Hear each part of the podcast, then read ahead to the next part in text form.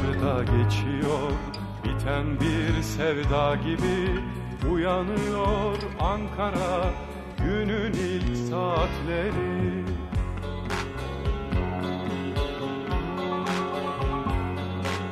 Sokaklar dolar şimdi bakmadan ya Ankara Başlanıyor her günkü yaşama kavgasına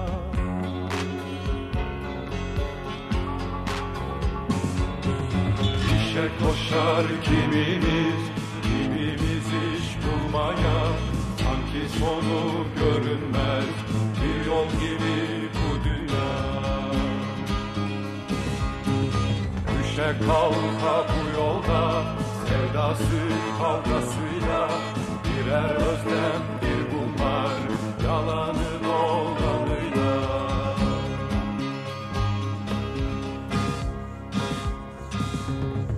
Bilinmez ne getirir bize gelecek günler Müzikte, sanatta ruhun gıdası diyerek Ankara'dan günaydın diyelim. Uyanıyor Ankara öğrenciliğimizde çok dinlediğimiz bir şarkı. Sözleri de bilindik bir gazeteciye Murat Yetkin'e ait bir şarkı. Uyanıyor Ankara, uyanıyor Türkiye çalar saate.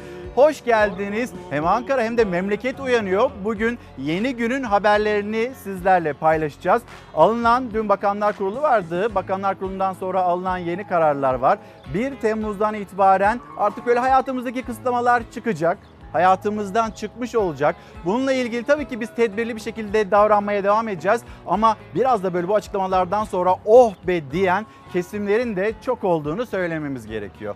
Bakanlar Kurulu'ndan sonra Cumhurbaşkanı Erdoğan yapmış olduğu bir açıklama ve işte 24'e kadar müzikli mekanlar bu saatlere kadar çalışabilecekler. Kurmuş olduğu cümle, ifade sosyal medya üzerinden ve siyasetten yine eleştiriler çekti. Alınan kararlar, alınan kararların ardından yapılan açıklama ve bu açıklama sonrasında yeni başlayan ve yine erken seçim çağrılarına uzanan yeni polemikler, yeni günün haberleri hepsi hazır. Şimdi ben hemen bir hatırlatayım. Bugün başlığımız ruh halim. Hem sanat hem müzik ruhun gıdası bunu söyleyelim. Aynı zamanda e, toplumun da nefes borusu olduğunu hatırlatalım. Burada açıklanan karar hani müzikli mekanlarla ilgili açıklanan karar ideolojik mi değil mi salgınla bu alınan tedbirlerle ilgili bir e, durumu var mı yok mu hep birlikte konuşalım. Biraz böyle ruh halimizi konuşalım.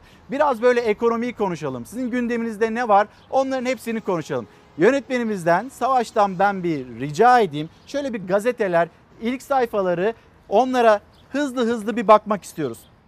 1 Temmuz'da normal hayat Hürriyet gazetesinin manşeti koronavirüsün Türkiye'de görüldüğü Mart 2020'den bu yana e, dönem dönem uygulanan kısıtlamalar 1 Temmuz'dan itibaren hayatımızdan çıkacak. Cumhurbaşkanı Erdoğan yeni kararları açıkladı. Yeni kararları açıklarken gazete Pencere'nin de ilk sayfasında Kusura bakmasınlar hükümet pandemide normalleşme kararı verdi. 1 Temmuz'dan itibaren yasakların hiç yasakların bir hariç tümü kalkıyor. Cumhurbaşkanı 12'den sonra müzik yasağının devam edeceğini kusura bakmasınlar diyerek duyurdu. Peki bunun salgınla bir bağı bağlantısı var mı? Yine burada bir uzman konuğumuzu ağırlayacağız. Halk sağlığı uzmanını. Soracağız acaba böyle bir uygulama salgında, pandemide bizler için olumlu bir seyre e, neden olur mu? Yoksa farklı hani siyaseti muhalefetin söylediği gibi ideolojik bir karar mı alındı? Sizin düşüncelerinizi merak ediyoruz. Cumhuriyet Gazetesi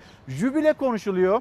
Çarpıcı bir manşet Cumhuriyet Gazetesi'nden. Ekonomi 2023 seçimine doğru AKP'yi de eritiyor. Taban rahatsız anketler paylaşılmıyor. Jübile konuşuluyor derken acaba haberin içeriğinde ne var?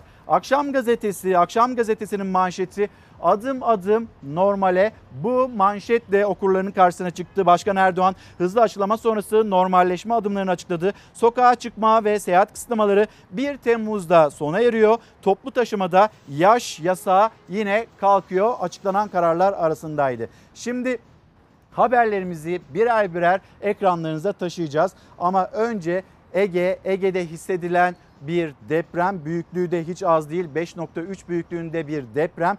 Hemen bir geçmiş olsun diyelim Muğla'ya, Datça'ya. Afet ve Acil Durum Yönetim Başkanlığı'nın yani AFAD'ın internet sitesinde yer alan bilgiye göre Dün gece yani sabahın ilk saatlerinde 1.14'te Ege Denizi'nde Muğla'nın Datça ilçesi açıklarında 5.3 büyüklüğünde deprem kaydedildi.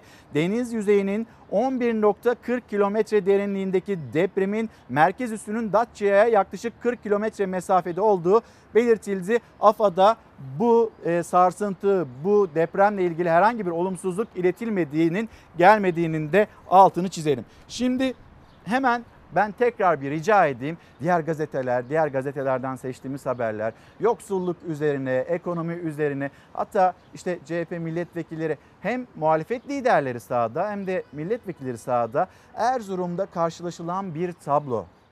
Bir buçuk lira ekmek ve veresiye yazdıran insanlar yoksulluk bunu konuşacağız. Hürriyet gazetesine bir geri dönelim ve detaylandıralım. 1 Temmuz'da normal hayat, hayatımız nasıl normale dönecek onu bir okuyalım.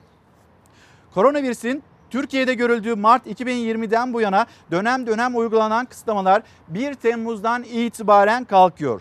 İşte Erdoğan'ın açıkladığı yeni kararlar. Halen hafta içi saat 22'den sonra ve pazar günü uygulanan sokağa çıkma kısıtlaması tümüyle kalkıyor. Neden acaba 1 Temmuz'a kadar bekleniyor? Bu pazardan itibaren hayatımıza girmiyor. Yine sorulan sorular arasındaydı. Müzikle ilgili sınırlamanın da saat 24'e çekildiğini söyledi Cumhurbaşkanı. Şehirler arası seyahat kısıtlamalarıyla şehir içi toplu taşıma araçlarındaki sınırlamalarda 1 Temmuz'dan itibaren sona eriyor. Kamuda normal mesai düzenine geçiliyor. Kamu ve özel sektördeki iş ve işlemlerin tamamında salgın yönetimi ve çalışma rehberlerine uyulması takip edilecek. Son haftada nüfusuna, nüfusuna oranla dünyada en çok aşı yapan ülke konumundayız. Hedefimiz birkaç hafta içinde aşıyı 18 yaş üzerinin tamamına açmaktır. Bakanlar Kurulu'nun yapmış olduğu değerlendirme ve sonrasında gelen Cumhurbaşkanı Erdoğan'ın açıklamaları. Şimdi hızlıca yeni kararları paylaşalım sizlerle. 1 Temmuz itibariyle başlamak üzere sokağa çıkma kısıtlamalarını tümüyle kaldırıyoruz. Normalleşmeye dönüş için tarih belli oldu. 1 Temmuz itibariyle sokak kısıtlamaları kalkıyor. Şehirler arası seyahatte sınırlamalar sona eriyor. Şehirler arası seyahat kısıtlamaları ile şehir içi toplu taşıma araçlarındaki sınırlamalar sona eriyor. Vaka sayılarının uzun bir süredir belli bir seviyede kalması, aşılamanın hız kazanması ve yaz aylarının gelmesiyle gözler kabineden çıkacak normalleşme kararlarındaydı. Dün akşam normalleşme adımlarını Cumhurbaşkanı Erdoğan açıkladı. Kamu kurum ve kuruluşlarında normal mesai düzenine geçiliyor. 1 Temmuz sonrası için alındı kararlar. 1 Temmuz itibariyle sokak kısıtlamalarının tamamı kaldırılıyor. Şehirler arası seyahatte kısıtlama kalmıyor. Müzikle ilgili sınırlamayı da daha ileri bir saat olan 24'e çekiyoruz. HES kodu uygulaması yaygınlaştırılarak sürdürülecektir. Erdoğan bir yandan normalleşme kararlarını açıklarken diğer yandan uyardı. Tüm bu kararların ülkemize ve milletimize hayırlı olmasını diliyorum. Tabii bu güzel gelişmelerin devamı için milletçe tedbirlere uymayı sürdürmemiz gerekiyor. Cumhurbaşkanının aşıyla da ilgili önemli bir uyarısı vardı. Sırası gelen herkesin aşı olması hayati öneme sahiptir. Vatandaşlarımdan aşı konusundaki manipülasyonlara itibar etmemelerini, bu konuda bilim insanlarına kulak vermelerini istiyorum. Murat Yetkin'in sözleriyle uyanıyor Ankara. Çalar Saat'e yeni günde bu şarkıyla Çağdaş Türkü ile başladık. Şimdi Fox kameramanı Berkcan Tuğ uyanan Ankara'dan görüntüler getiriyor ekranlarınızda. Şehrin kuzey kesimlerinde yağışın görüldüğünü gözlemliyoruz bizler de. Buradan baktığımızda bir sis yavaş yavaş bir yağış yaklaşıyor Ankara'ya. Bugün yine yağışlı geçecek e, Ankara için ama pek çok il içinde meteorolojiden gelen uyarılar var. Bunun hatırlatmasını yapalım. Yarın da öyle ama perşembeden sonra yine uzmanların yaptığı değerlendirmeler bir beklenti var. Yaz aylarındayız ama yazın o sıcaklığını hissedemiyoruz. Şimdi perşembe gününden itibaren o kavurucu sıcakların da hayatımıza gireceği bilgisi paylaşılıyor. Şimdi Ankara'yı gösterdik. Bir de İstanbul'u gösterelim. İstanbul'daki merkezimizden şöyle bir bakalım tarihi Yarımada'ya. İstanbul'da yeni günün nasıl başladığının bilgisini de sizlere vermiş olalım. İşte İstanbul Deniz. Ha bu arada Marmara Denizi ile ilgili Çevre Bakanı'ndan yeni açıklama var. Az sonra onu da paylaşalım sizlerle. Tabii yaz geldi. E, Marmara Denizi'ne yakın yerlerde, beldelerde, ilçelerde e, denize girmek istiyoruz ama denize girmek acaba ne kadar doğru? Burada bir halk sağlığı uzmanı onu ağırlayacağız. Gece 24'e kadar e, bir kısıtlama yok ama 24'ten sonra müzik yasağı e, bu karar acaba pandemiyle mücadeleye bir etki sağlar mı sağlamaz mı? Konuşacağımız konulardan bir tanesi bu. Bir de biz Marmara Denizi'ne bu yaz girebilecek miyiz? denizden tutulan balığı yiyebilecek miyiz? Yine hep birlikte konuşalım. Ruh halim başlığımızı bir kez daha hatırlatalım. Sosyal medya hesaplarımız İlker Karagöz Fox, Instagram adresim, Karagöz İlker Twitter adresim. Bizlere bu hesaplardan ulaşabilirsiniz. Hemen sizleri memleket havasıyla buluşturalım. Şimdi yağışlar nedeniyle, sağanak yağışlar nedeniyle zor günler geçiren çiftçi de var, şehirlerimiz, beldelerimiz de var. Hem bunun bir hatırlatması hem de bugün yarın hava nasıl olacak bilgilendirelim. Sel Eskişehir'de ekili alanlara, tarlalara böyle geldi. Şiddetli yağışa Afyon Karahisar'da çatı dayanmadı. Besihane çöktü, telef olan hayvanlar oldu. Denizli'de düşen yıldırımla ikisi ağır 7 kişi yaralandı. Mevsim yaz ama Türkiye yıldırımlı sağanak yağışlı bir hafta geçiriyor. Allah kafamı korusun ya Rabbim. Pek çok ilden sel ve su baskını haberleri geliyor. Meteoroloji uzmanları yağışların yarına kadar devam edeceğini söylüyor. Ankara, Bolu, Bursa, Uşak, Kütahya, Muğla, İzmir ve İstanbul yaz sağanaklarından en fazla etkilenen kentlerden. Meteoroloji Marmara'nın doğusu, İç Ege, Akdeniz, İç Anadolu'nun batısı, Batı Karadeniz'le Edirne, Kırklareli ve Tekirdağ çevreleri için sağanak ve gök gürültülü sağanak uyarısı yaptı. Hava sıcaklığı iç kesimlerde 2 ila 4 derece azalacak. Diğer yerlerde önemli bir değişiklik olmayacak. İç ve batı kesimlerde mevsim normalleri civarında. Doğu bölgelerde ise mevsim normallerinin üzerinde seyredecek. Kavurucu sıcaklar perşembe gününden itibaren hayatımıza girecek. Özdur Salkım, Tuğba Çubukçu bizimle birlikte Türkiye'nin gündemini takip alan izleyicilerimiz teşekkürler. Gökhan Kurtoğlu İzmir Bayraklı'dan selamlarını iletiyor. Yine izleyicilerimiz merak ediyor hani Marmara, Marmara öldü ve biz şu anda Marmara'nın çürümesine tanıklık ediyoruz. Acaba bu ee, yaşanılanlar Ege'yi nasıl etkileyecek? Yine Karadeniz'i de etkiler mi etkilemez mi? Bunu konuşalım diyor izleyicilerimiz. Hemen gelelim o zaman Marmara'ya hayat öpücüğü Hürriyet gazetesinde bazı gazetelerde yine olan bir haber ve Çevre Bakanı'nın yapmış olduğu açıklamalar nedir? Müsilaj nedeniyle can çekişen Marmara Denizi'nin derinliklerinden özel cihazlarla bu denize oksijen verilecek. Yani ne olduğunu unutmayalım. Biz Marmara Denizi'ni bitirdik, nefessiz bıraktık ve şimdi Marmara Denizi'ne suni teneffüs yapmaya çalışıyoruz. Marmara Denizi'ni yeniden diriltmeye çalışıyoruz. Peki bu tabii ki 5 e, yılın 10 yılın meselesi değil. 50'li yıllara 60'lı yıllara bir kentleşme sorununa sonrasında sanayileşme ile birlikte oradaki atıkların sanayi atıklarının denize kolay yoldan denize atılmasıyla başlayan bir süreç ve son yıllarda arıtma testleri. Arıtma testleri acaba ne kadar etkili kullanıldı kullanılmadı bu bile tartışılmadan şimdi biz Marmara'yı diriltmeye çalışıyoruz ve yapılan açıklamalarda müjde şeklinde. Ama biz hani işin neti, işin doğrusu biz Marmara'yı kaybetme noktasına geldik. Bundan sonra hani bugünden itibaren ne yapılması gerekiyorsa yapılsın demiştik. Şimdi artık adımlar atılmaya çalışılıyor. Marmara Denizi'nin derinliklerine orada bir yaşam son buluyor. Oraya ek oksijen verilmeye çalışılıyor. Marmara'daki temizlik çalışmaları sürerken denizde e, düşen oksijen seviyesinin artırılması için de düğmeye basıldı. Kocaeli Körfezi'nde 4 noktadan ve Pendik Marina'nın bir bölgesinden denizin 30 metre derinliğine ileri teknolojik oksijenlendirme cihazlarıyla pilot uygulama başlatılacak. Yani şu yapıldı. Derin sondaj denilerek o atıklar önce derinlere bırakıldı. O atıklar derinlere bırakıldıktan sonra baktık ki deniz öldü. Şimdi acaba bir suni teneffüsle kendine getirebilir miyiz Marmara Denizi'ni? Hemen orada küçük bir haber daha var. Nereye kadar ulaşabilir bu müsilaj tehlikesi? Marmara, Marmara'ya kıyısı olan ilçelerde e, yine şehirlerde biz bu felaketi görüyoruz. Gökçeada'ya, Ege'ye, Saros Körfezi'ne de müsilajın geldiğini artık gözlemliyoruz. Müsilaj Kuzey Ege'ye doğru yayılmayı sürdürüyor.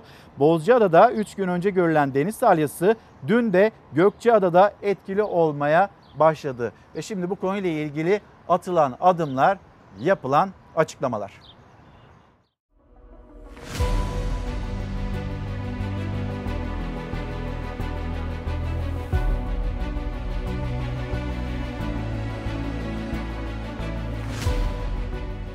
Marmara'mız bir hafta 10 gün öncesinden daha temiz durumda. Hem aldığımız tedbirler hem temizlik çalışmaları ve atacağımız adımlarda Marmara'mızı beklenenden daha kısa sürede inşallah eski haline getireceğiz.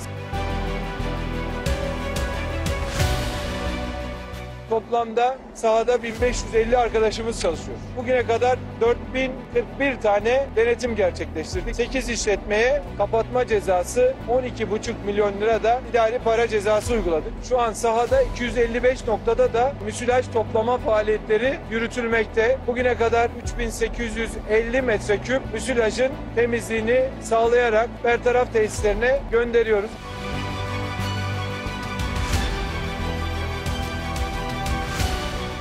Daha önce göllerde oksijen seviyesini arttırdığı, birkaç göle ilişkin temizlik çalışmalarını yaptığını tespit ettiğimiz araçları da buraya getiriyoruz. Salı günü de Marmara'da belirleyeceğimiz iki noktada denizdeki oksijen seviyesini arttırmak adına bu çalışmayı da başlatacağız. TÜBİTAK MAN bünyesinde oluşturduğumuz alt grupla bilimsel olarak tüm takibi yapmaya çalışıyoruz. ODTÜ bilim gemimizle, İstanbul Üniversitemizle, diğer üniversitelerimizle birlikte bu süreci an ve an takip edeceğiz. Milletimiz müsterih olsun. Bizim çalışmalarımız koymuş olduğumuz takvimler çerçevesinde ilerliyor. Aldığımız bu tedbirlerin de neticelerini olumlu bir şekilde görmeye başlıyoruz. Hedefimiz Marmara'mızı koruma altına alarak gelecek nesillere bugünden daha iyi bir şekilde bırakmaktır.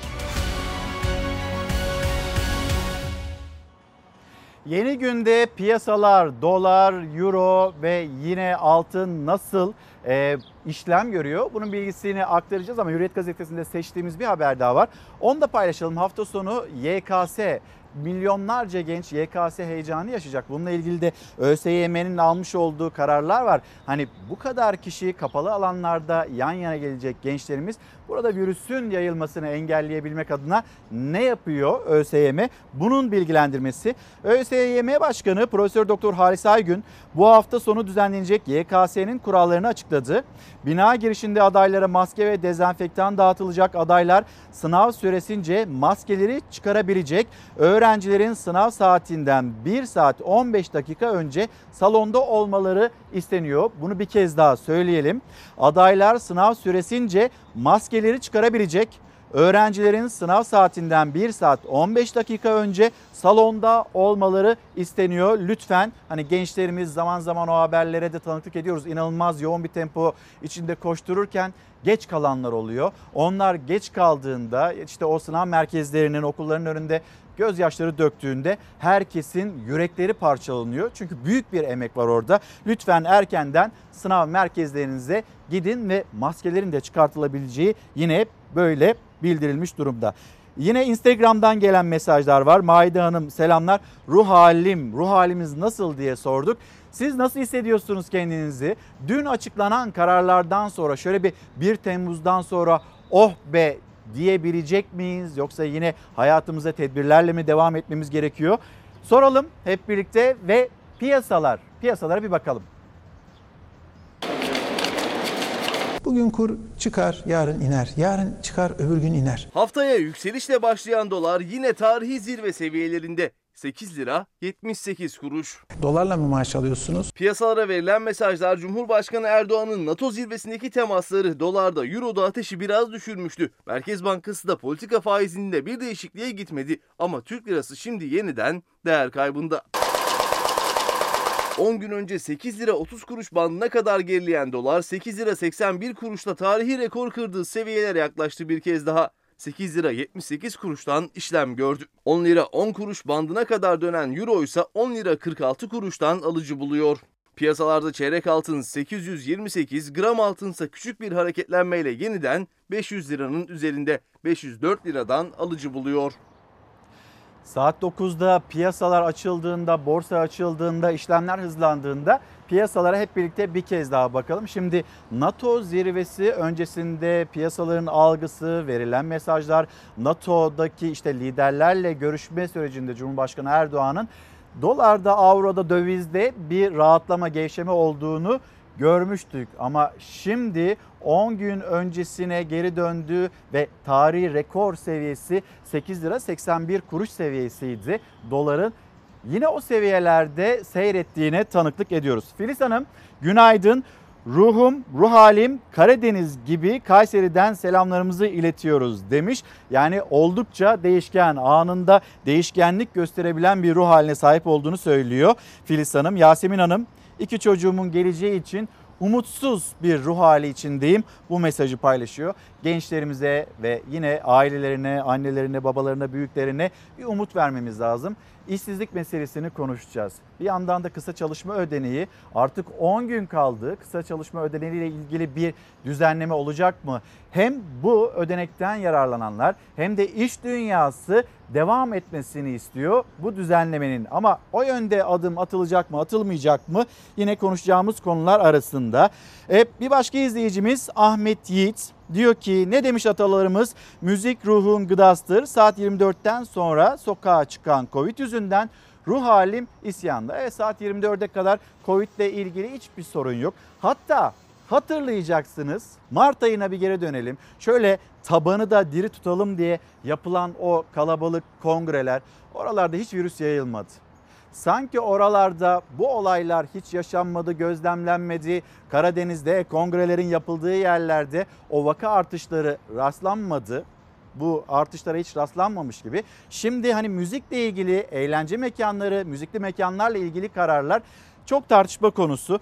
Savaş bir daha gelelim aslında bu haberi konuğumuza saklamıştık ama bir haberi detaylandıralım gazete pencereden kusura bakmasınlar. Yani o günlerde kongreler lebalep ya da tıktım tıktım lebalep deyince bazı izleyicilerimiz de kızıyor. Neden Türkçesi varsa, varken e, yani başka bir e, dilde kullanıyorsunuz? Lebalep demeyin de tıktım tıktım deyin daha doğru diyor. Haklılar da. E şimdi o zaman kimse kusura bakmadı ya da muhalefet kusura baktı ama orada kongreleri gerçekleştirenler hiç de dönüp de o tartışmaların içine girmedi. Ama şimdi müzikli mekanlarla ilgili bir kusura bakmasınlar çıkışı, oradan başlayan bir tartışma polemik ve erken seçime uzanan yine tartışmalar. Hükümet pandemide normalleşme kararı verdi. 1 Temmuz'dan itibaren yasakların biri hariç tümü kalkıyor. Cumhurbaşkanı 12'den sonra müzik yasağının devam edeceğini kusura bakmasınlar diyerek duyurdu. Temmuz'la birlikte gece ve hafta sonu yasakları, ulaşım araçlarındaki kısıtlamalar dahil tedbirler tamamıyla kaldırılıyor. Kamu çalışanları normal çalışma düzenine geçecek. Sınırlama tek alanda eğlence mekanlarında devam edecek. Cumhurbaşkanı Erdoğan Gece müzikle ilgili sınırlamayı 24'e çekiyoruz. Kusura bakmasınlar. Gece kimsenin kimseyi rahatsız etmeye hakkı yok dedi. Açıklamaya sosyal medyadan tepkiler yağdı. Şimdi zaten bir desibel ayarı, böyle bir düzenleme, bunda denetimleri yapılıyor. Yani yapılmıyorsa onu yine yetkililer, yapmayan yetkililer söylesin. Ama burada bir düzenleme, burada bir kural varken 24'e kadar acaba niçin sınırlanıyor?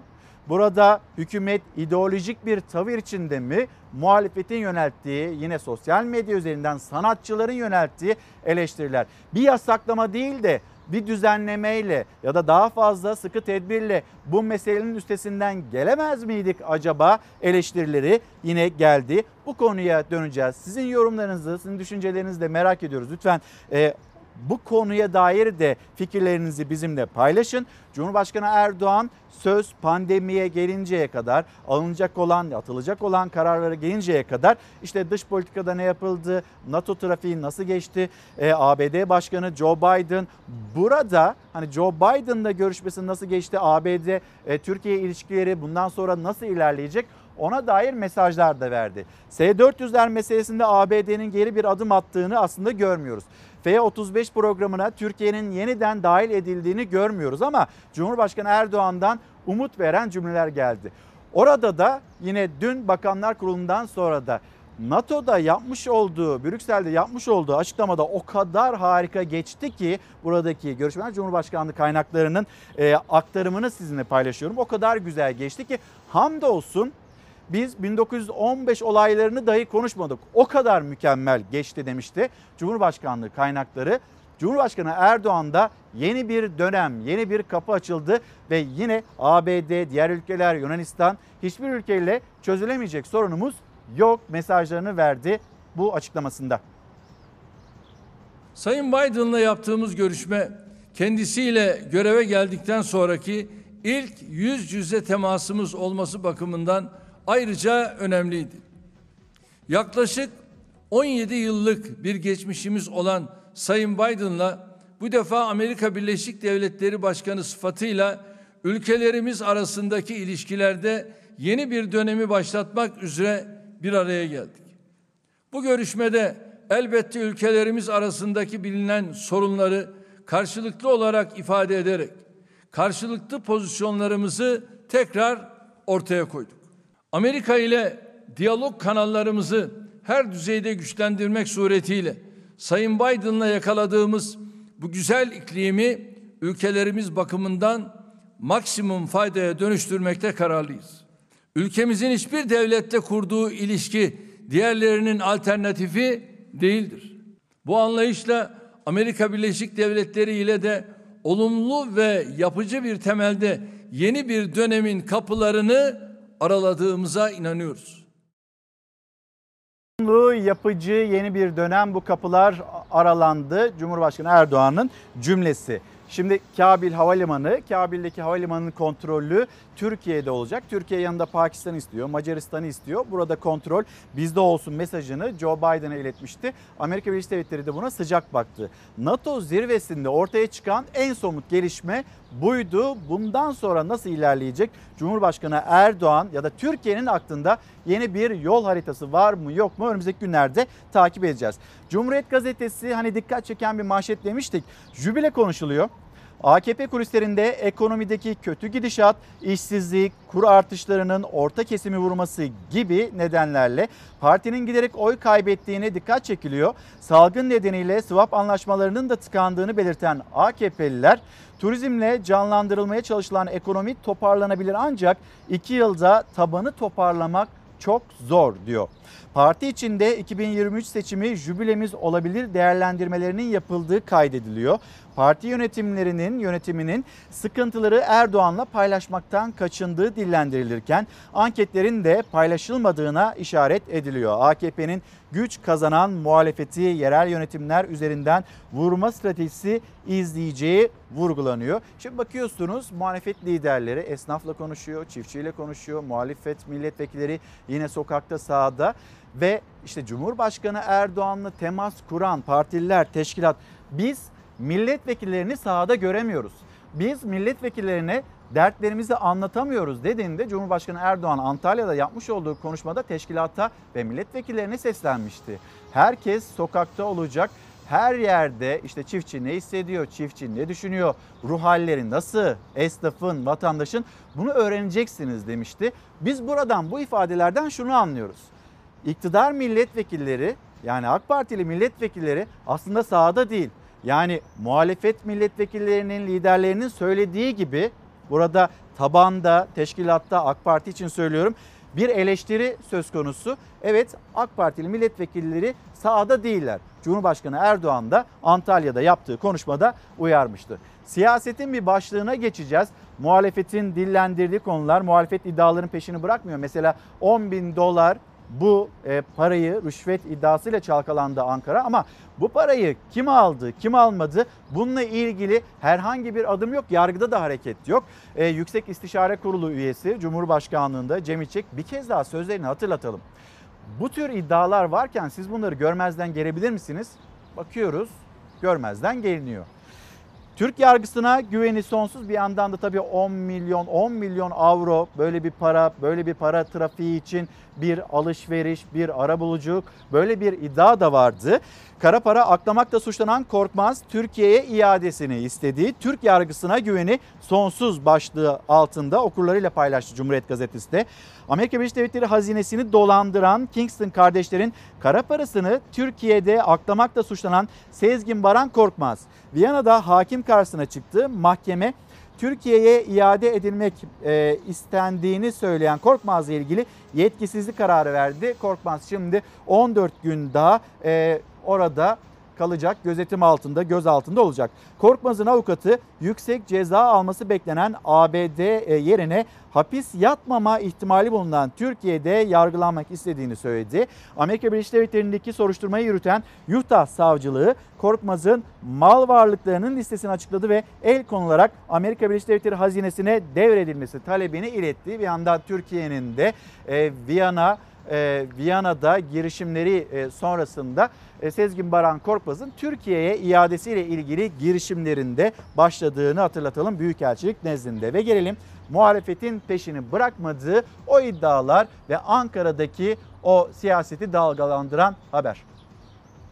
Yargı şu anda hiçbir şey yapmıyor. Harekete geçemiyor. Yargının üzerinde büyük bir baskı var. Bu işin ucu nereye gider? Kimlere dokunur? Türkiye'yi eski Türkiye'ye çevirmek için nasıl tezgahlar kurduklarını, hangi yalanları servis ettiklerini biliyoruz. Kendi aralarındaki tamahkarlık yarışının adını beka savaşı koymuş bunlar. Muhalefetin değişmeyen başlığı yeraltı dünyası, siyaset, yargı emniyet bağlantısı iddiaları. Sedat Peker'in dile getirdiği iddialar için iktidar hedef Türkiye derken yargının da Cumhurbaşkanı ve AK Partili isimlerin de sessizliğini korumasına dikkat çekiyor muhalefet. Erdoğan susuyor. AK Parti MKYK'sı susuyor. Havuz medyası susuyor. Sanki hepsi mafyanın omerta yeminini yani suskunluk reminini etmişler. Acil bir şekilde yargı süreçlerinin hemen başlatılması lazım. Devlet Denetleme Kurulu Cumhurbaşkanı'nın emrindedir. Derhal süreci başlatması lazım.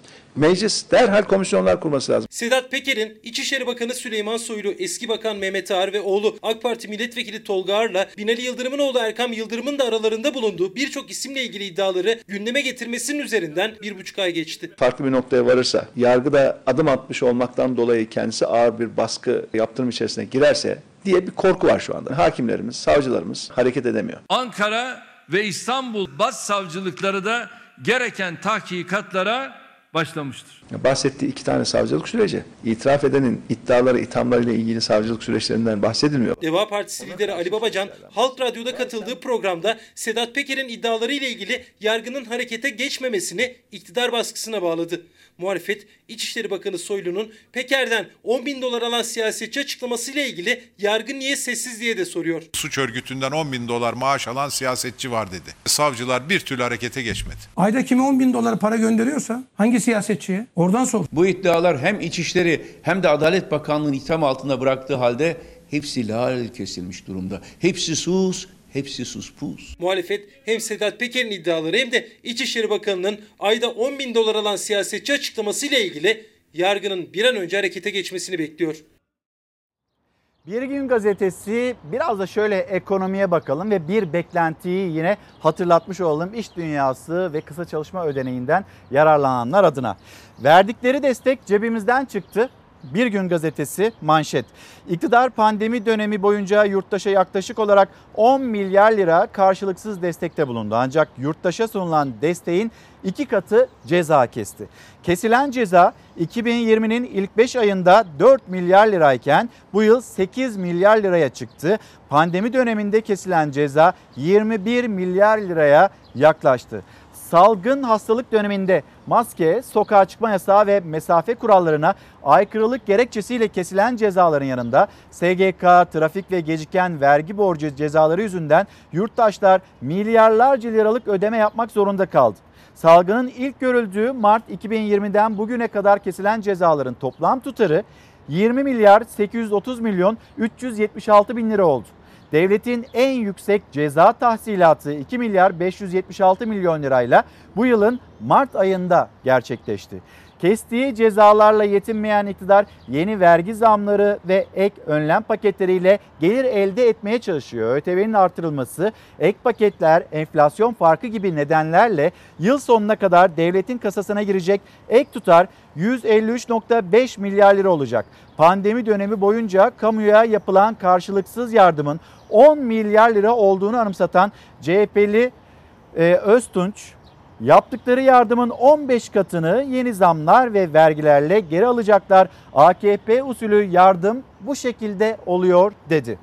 İktidar Delta dinlemedi. Evet dünyada bu Delta virüsünün e, yaşattığı bir endişe de var. Hani bir yandan ülkeler açılıyor, maskeleri atma konusunda ya da mekanları açma konusunda hızlı adımlar atarken diğer yandan da delta virüsüyle İngiltere'de bir panik var ve İsrail aşılamayı en hızlı tamamlayan ülkeydi. Maskeler atıldı, mekanlar açıldı. Şimdi İsrail'de acaba maske uygulamasına yeniden mi dönsek bu konuk tartışılıyor. İktidar Delta dinlemedi haberi detaylandıralım. Birçok ülkede delta varyantı giderek artarken AKP'li Cumhurbaşkanı Erdoğan kabine toplantısının ardından normalleşme kapsamında alınan yeni kararları duyurdu. 1 Temmuz itibariyle sokağa çıkma kısıtlamaları kaldırılıyor. Kafe, lokanta ve restoranlar için kapanma saati 24'e çekildi. Şehirler arası seyahat kısıtlamaları sonlandı. Kamu kurumlarında normal mesaiye dönülüyor. Uzmanlar vaka sayısının yeniden yükselişe geçmemesi, yeni bir pik yaşanmaması için dikkatli olunması çağrısında bulunuyor. Ama tabii biz hani 1 Temmuz itibariyle açılacağız. Bir yandan bıktık, bir yandan esnaf artık bunu taşıyamıyor müzisyenler zaten onlar bir buçuk yıldır çok zor günlerden, süreçlerden geçti. Kendileri, aileleri, evlatları tabii onlarla ilgili bir kısıtlama saati hala mevcut 24'e kadar. Neden olduğunu henüz e, bilemiyoruz. Bilim kurulunun bu konuda müzikli mekanlarla ilgili 24'e kadar açık kalsınlar. Ondan sonra problem yaşayabiliriz. Yeni bir dalgayla, pikle karşı karşıya kalabiliriz. Bilim kurulunun böyle bir tavsiyesi oldu mu olmadı mı yine e, bugün konuşacağımız konular arasında olsun uzmanımıza soracağız. Böyle bir düzenlemenin pandemiye katkısı var mı yok mu? Gelelim işten atma yasağı bitiyor. Sonrası yine belirsizlik. Zaten memlekette ciddi bir işsizlik yaşanıyor. Mart ayından Nisan ayına yaklaşık 300 bin kişi daha işsiz kaldı. İşten çıkarma yasağının olduğu dönemde hem de ve resmi kayıtlara baktığımızda yaklaşık 5 milyon işsizimiz var. Geniş tanımlı e, rakamlara baktığımızda ya da e, Diskin araştırmasına baktığımızda 10 milyon işsizden, yoksulluktan söz ediyoruz. Acaba bu süreçte kısa çalışma ödeneğinden vazgeçilecek mi, geçilmeyecek mi? Salgında istihdam kaybını engellemek için geçici olarak yürürlüğe konan işten çıkarma yasağı ve ücretsiz e, izin uygulaması 30 Haziran'da sona erecek. Ücretsiz izindeki 2 milyondan fazla işçinin istihdama dönüp dönmeyeceği belirsizliğini koruyor. 10 gün kaldı. Gözler, tüm dikkatler şimdi hükümet cephesinde. Acaba hükümet bu konuda yeni bir düzenlemeye gidecek mi? Nereye gittiysek pandemiden dolayı kimse iş vermiyor. İşsizler ordusuna her gün yenileri katılırken 1 milyon 300 bin kişi için meraklı ve endişeli bekleyiş başladı. Kısa çalışma ödeneği ve işten çıkarma yasağı uygulamasında son 10 gün. Şimdi bu adam yarın bizi işten çıkaracak. E ne yapacağız? E bu adam da diyor ki ben iş yapamadım diyor. Bir senedir iş yapamadım diyor. İstifa edip de param yok ki diyor ben senin paranı vereyim diyor. O da haklı adam. Ya hepimiz mağduruz aslında. TÜİK verilerine göre Mart ayında %13,1 olan işsizlik Nisan ayında %13,9'a yükseldi. Bir ayda 275 bin kişi işsiz kaldı. Resmi verilerde işsiz sayısı 4 milyon 511 bin. Genç işsizlik ise %25,6 seviyelerinde tamamen çıkarılmamış olsalar bile maaşlarda kesinti yapabiliyorlar. Esnek çalışmadan dolayı maaşlar kesiliyor. O da bir nevi bence yarı işsizlik. Çalışma hayatına dahil olmak bu kadar güçleşirken, iş alanları rekor seviyelerde daralırken gözler hükümette. Pandemi sürecinde sadece çalışanlar için değil, patronlar için de nefes olan düzenlemenin son bulmasına sayılı günler var. Ayakta durmaya çalışıyoruz ama duracak gibi değil. Ücretsizliğine gönderdiklerimiz oldu mu? Şu an için oldu. Düne kadar aşağı yukarı herkes çalışıyordu. Şu an kaç kişi çalışıyor? 2, 2 de orada 4, 6 kişi çalışıyor. 2020 Mart ayından beri devam eden kısa çalışma ödeneği desteğinde süre Haziran sonunda doluyor. 10 gün içinde yeni bir çalışma yapılmazsa işten çıkarma yasağı ve ücretsiz izin desteği son bulacak. Paket e, hizmeti devam ettiğinden dolayı makine yardım ediyoruz. Ortalama 5-6 kişi e, izin ayrıldı. İş dünyası da uygulamanın yeniden uzatılmasını talep ediyor. İzleyicimiz de hatırlatıyor. Hemen o haberi paylaşalım. Hatta gazete pencereden de okuyalım haberi. Her şey ortada. Esenyurt Karakolu'nda iki hafta önce hayatını kaybeden Birol Yıldırım'a ilişkin yeni görüntüler ortaya çıktı. Yakınlarının darp edilerek öldürüldüğü iddiası güçlendi. Ailenin avukatı sorumluların açığa alınıp tutuklanmasını istedi. Savcılık da devreye girdi. Nasıl bir açıklama yaptı? İzleyicimiz de hatırlatmış. Biz de hemen bu haberi paylaşalım sizlerle.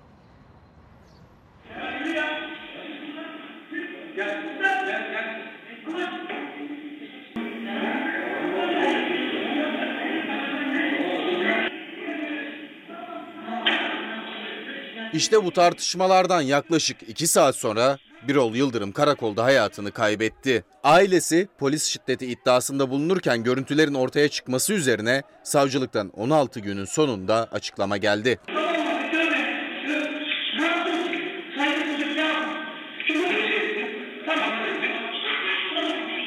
Tane polis belki daha fazla üzerine bir anda çullanıyor. Boğazına yapışıp duvara yapıştırılıyor. Tekmeler atılıyor. Ters kelepçe yapılıp mutfağa götürülüyor. Güvenlik kamera kayıtları ile ilgili teknik analiz ve adli tıp kurumundaki detaylı inceleme devam etmekte olup soruşturma tüm yönleriyle araştırılmak suretiyle titizlikle sürdürülmektedir.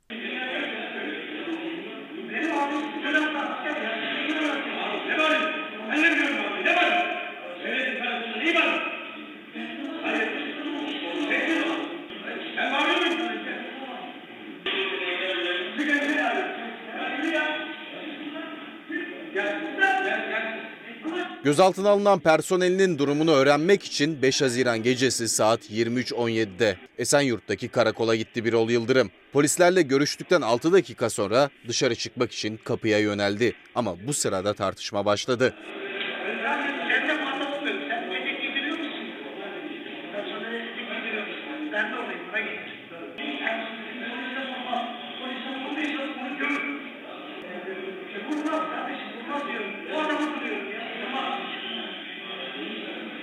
Yeni ortaya çıkan bu görüntülere göre yaklaşık 3 dakika süren tartışmada sesler yükseldi. Polisler Birol Yıldırım'ın başına toplandı. İçlerinden biri Birol Yıldırım'a karakoldan gitmesini söyledi. O da Nizamiye kapısına yöneldi.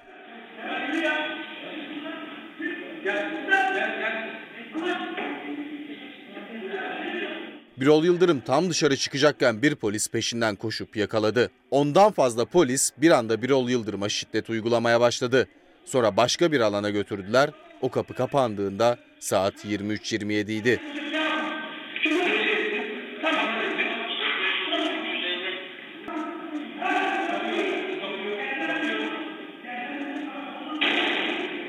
Bu polisler sırayla değişiyordu. Dövmeye devam ettiler. Birol bana doğru düştü. Ardından yere yüzüstü düştü. Nabzını kontrol ettiler. Nabız alamadılar. Tanıkların ifadesine göre götürüldüğü o odada hayatını kaybetti 3 çocuk babası Birol Yıldırım.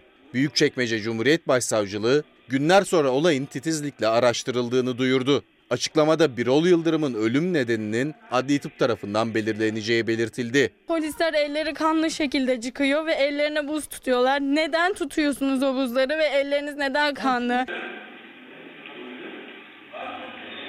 Nabi Bey günaydın. Bu pazar günü sokağa çıkma yasağı var mı? Evet yani Haziran'ın 27'si için de bu yasak uygulanacak. Efendim şimdi sizlerden gelen mesajlar var. Başlığımız ruh halim. Bu başlık altında konuşalım. Bir mola verip hemen dönelim.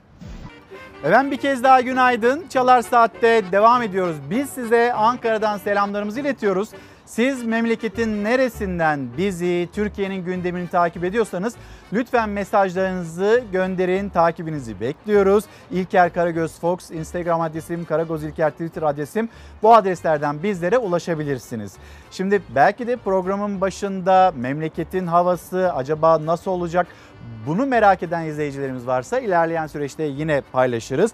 Yine sizin gönderdiğiniz mesajlara da bakarız. Fatih Bey göndermiş mesela.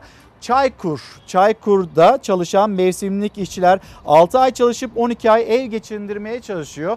İşte o geri kalan hani çalışmadıkları dönemde de başka iş bulmaya çalışıyorlar ama burada yaşadıkları sıkıntıyı anlatıyor Fatih Bey biz ne olacağız diye. Zehra Şahinsoy günaydınlar selamlarımızı iletelim Tuna Üst Hanım'la birlikte. Halil Bey, Halil Arıcan o da diyor ki hani emekliler, emeklilerin evine bir şekilde bir kazanç giriyor ama bizim gençlerimiz, gençler ne olacak? Evet Türkiye'de işte rakamlara baktığımızda, işsizlik seviyesine baktığımızda Nisan ayı verisi %13.9.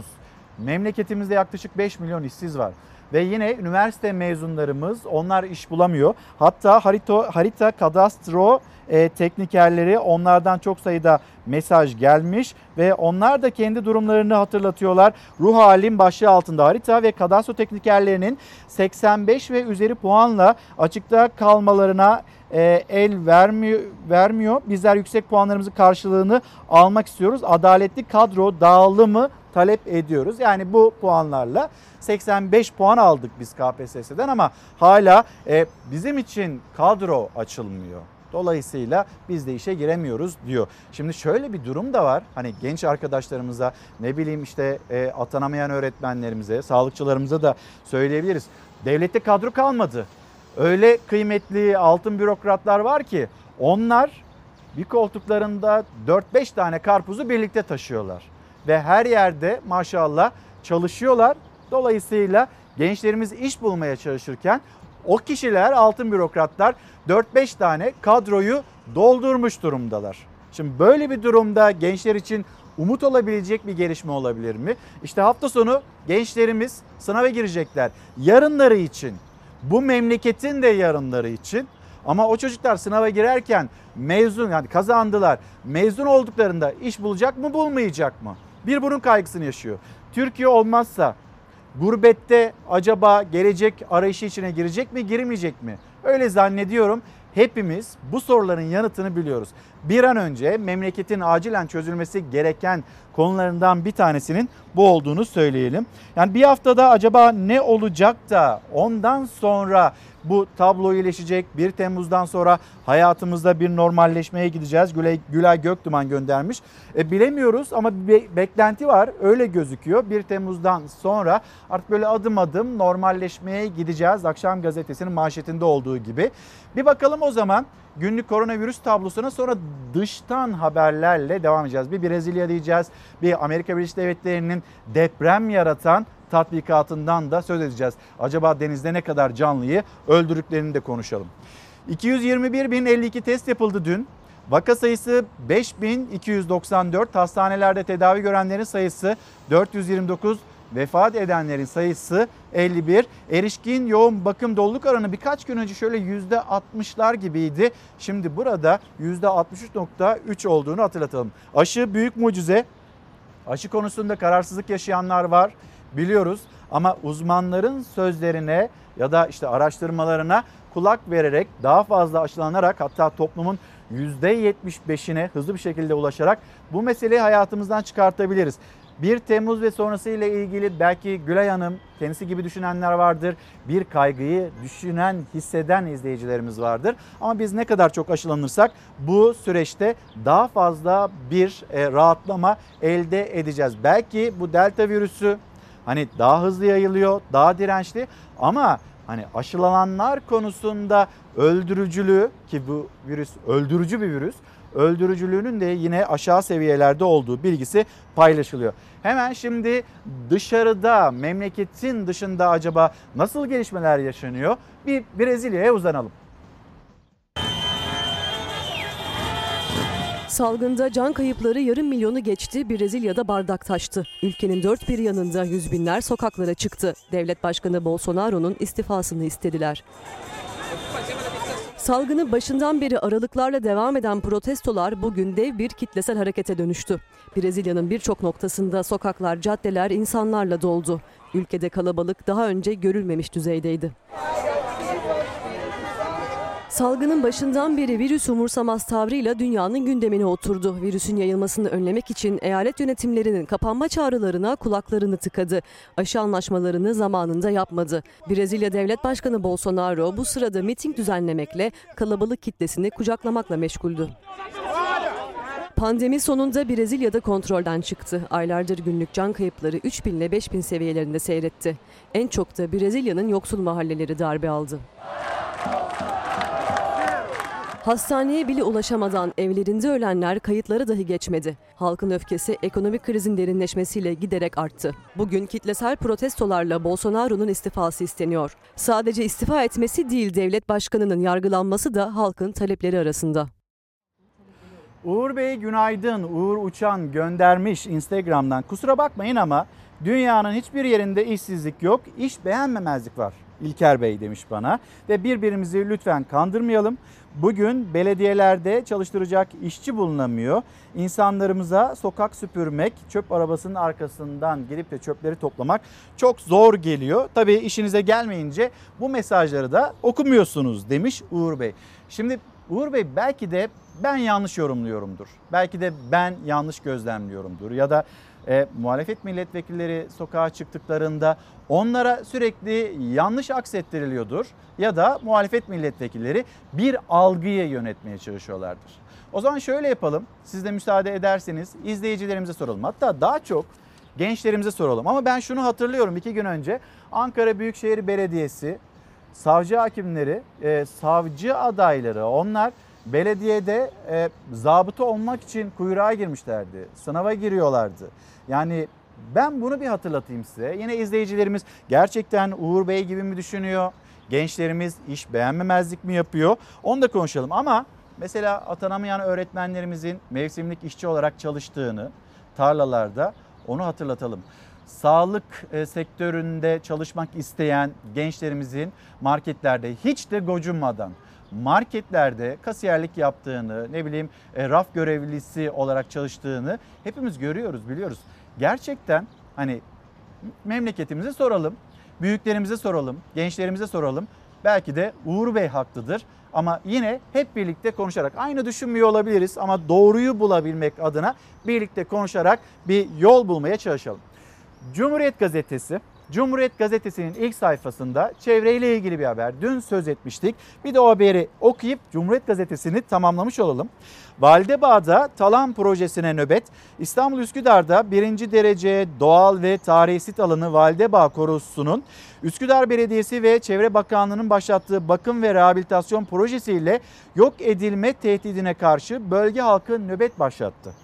Validebağ gönüllüleri ve sabah saatlerinden itibaren koru içindeki e, Abdülaziz Av Köşkü'nün önünde nöbet tutan yurttaşlar projeyle zaten yemyeşil olan alana 88 bin metrekare yapay çim ekileceği bilgisini verdi.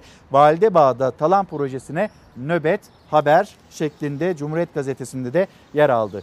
Cumhuriyet Gazetesi'nden Milli Gazete'ye gideceğiz. Şimdi Brezilya orada yaşananlara baktık. Bir de dünyanın dikkatle takip ettiği bir tatbikat. Sonrasında yine eleştirilere de neden oldu. 3.9 büyüklüğünde bir depreme neden olan o ABD'nin gerçekleştirdiği tatbikat Milli Gazete'nin manşetinde. ABD bir tek bunu yapmamıştı. ABD depremi Milli Gazete'nin manşeti. ABD donanması tam gemi şok denemeleri adı altında tonlarca patlayıcı kullanarak yaptığı testler sonucu 3.9 büyüklüğünde yapay deprem oluşturdu. Dünyanın birçok bölgesinde yapay depremler oluşturduğu tartışmalarıyla sürekli gündeme gelen ABD, okyanusta gerçekleştirdiği planlı patlamayla 3.9 büyüklüğünde yapay deprem meydana getirdi ve işte o yapay depremin görüntüleri.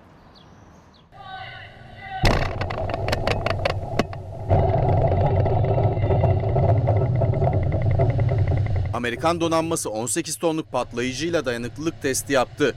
Patlama okyanusta 3,9 büyüklüğünde depreme yol açtı.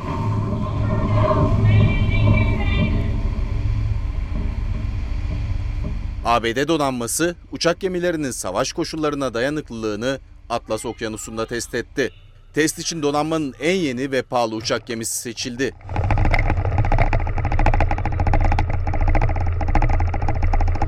Güvenlik önlemleri alındıktan hemen sonra 18 tonluk patlayıcının düğmesine basıldı.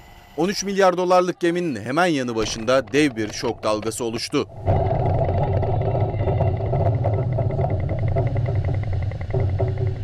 Amerikan Jeoloji Kurumu'na göre patlama okyanusta 3,9 büyüklüğünde bir depreme neden oldu. Uçak gemisinin patlamadan nasıl etkilendiği ile ilgili bir açıklama yapılmadı. İşsizlik meselesine geçeceğiz. Altın bürokratlar meselesine geçeceğiz. Bir izleyicimiz hemen ismine de bakmak istiyorum. Görebilirsem, başarabilirsem. Ee, ESN yani bir rumuz da kullanıyor. İş beğenmemezlik diye bir şey yok. Belediyelere tanıdığınız yoksa işe girmeniz zor. Bunu bizzat yaşadığım, okuduğum alanda çalışamıyorum çünkü referansım yok. Çünkü torpilim yok, yok diyen bir izleyicimiz. Ee, Sevinç Hanım selamlarımızı iletelim. Yine Kayseri'den bir kafe işletmecisi yazmış. 6 senedir mutfak elemanı arıyorum ve maalesef bulamıyorum. Ee, gençlerimiz çalışmıyor, bu işi beğenmiyor. Yine Uğur Bey'in söylediğine katılan izleyicilerimiz var. Bir yandan da tabii altın bürokratları hatırlatanlar, onları işte 5-6 tane, 4-5 tane işi yapabilen bürokratları hatırlatan izleyicilerimiz var. O konuya yine gelmiş olacağız. Az önce 3.9'luk ABD'nin yapmış olduğu tatbikat ve suni deprem bir dayanıklılık testi uçak gemisine yönelik. E, bunun görüntülerini izlediniz. Oradan bir Türkiye'nin deprem gerçeğine geçiş yapalım. Şimdi biz bunu zaman zaman yaşıyoruz. Deprem zaten bu topraklarda, coğrafyada var. Fay hatları üzerine kurulu bir memleketin üzerinde yaşıyoruz ve büyük bir endişemiz var. 7.2 ile 7.6 büyüklüğünde bir deprem bekleniyor İstanbul'da ve 50 binden fazla binanın 99 depremi öncesinde yapılan binaların kesinlikle bu büyük depreme dayanamayacağının tespitleri var. Hatta 3.9 büyüklüğünde bir deprem oldu birkaç gün önce. Orada biz e, geçtiğimiz günlerde hemen ilçeyi de söylemek istiyorum sizlere. Pendik'te bir binanın kolonlarının, kirişlerinin yani binayı taşıyan unsurların çatladığına tanıklık ettik. Buna benzer bir görüntü bu kez de Güngören'den geldi. Hem bu haberi paylaşalım hem de deprem gerçeğiyle ilgili yetkilileri bir kez daha hızlı davranmaya çağıralım. Deprem mi oluyor?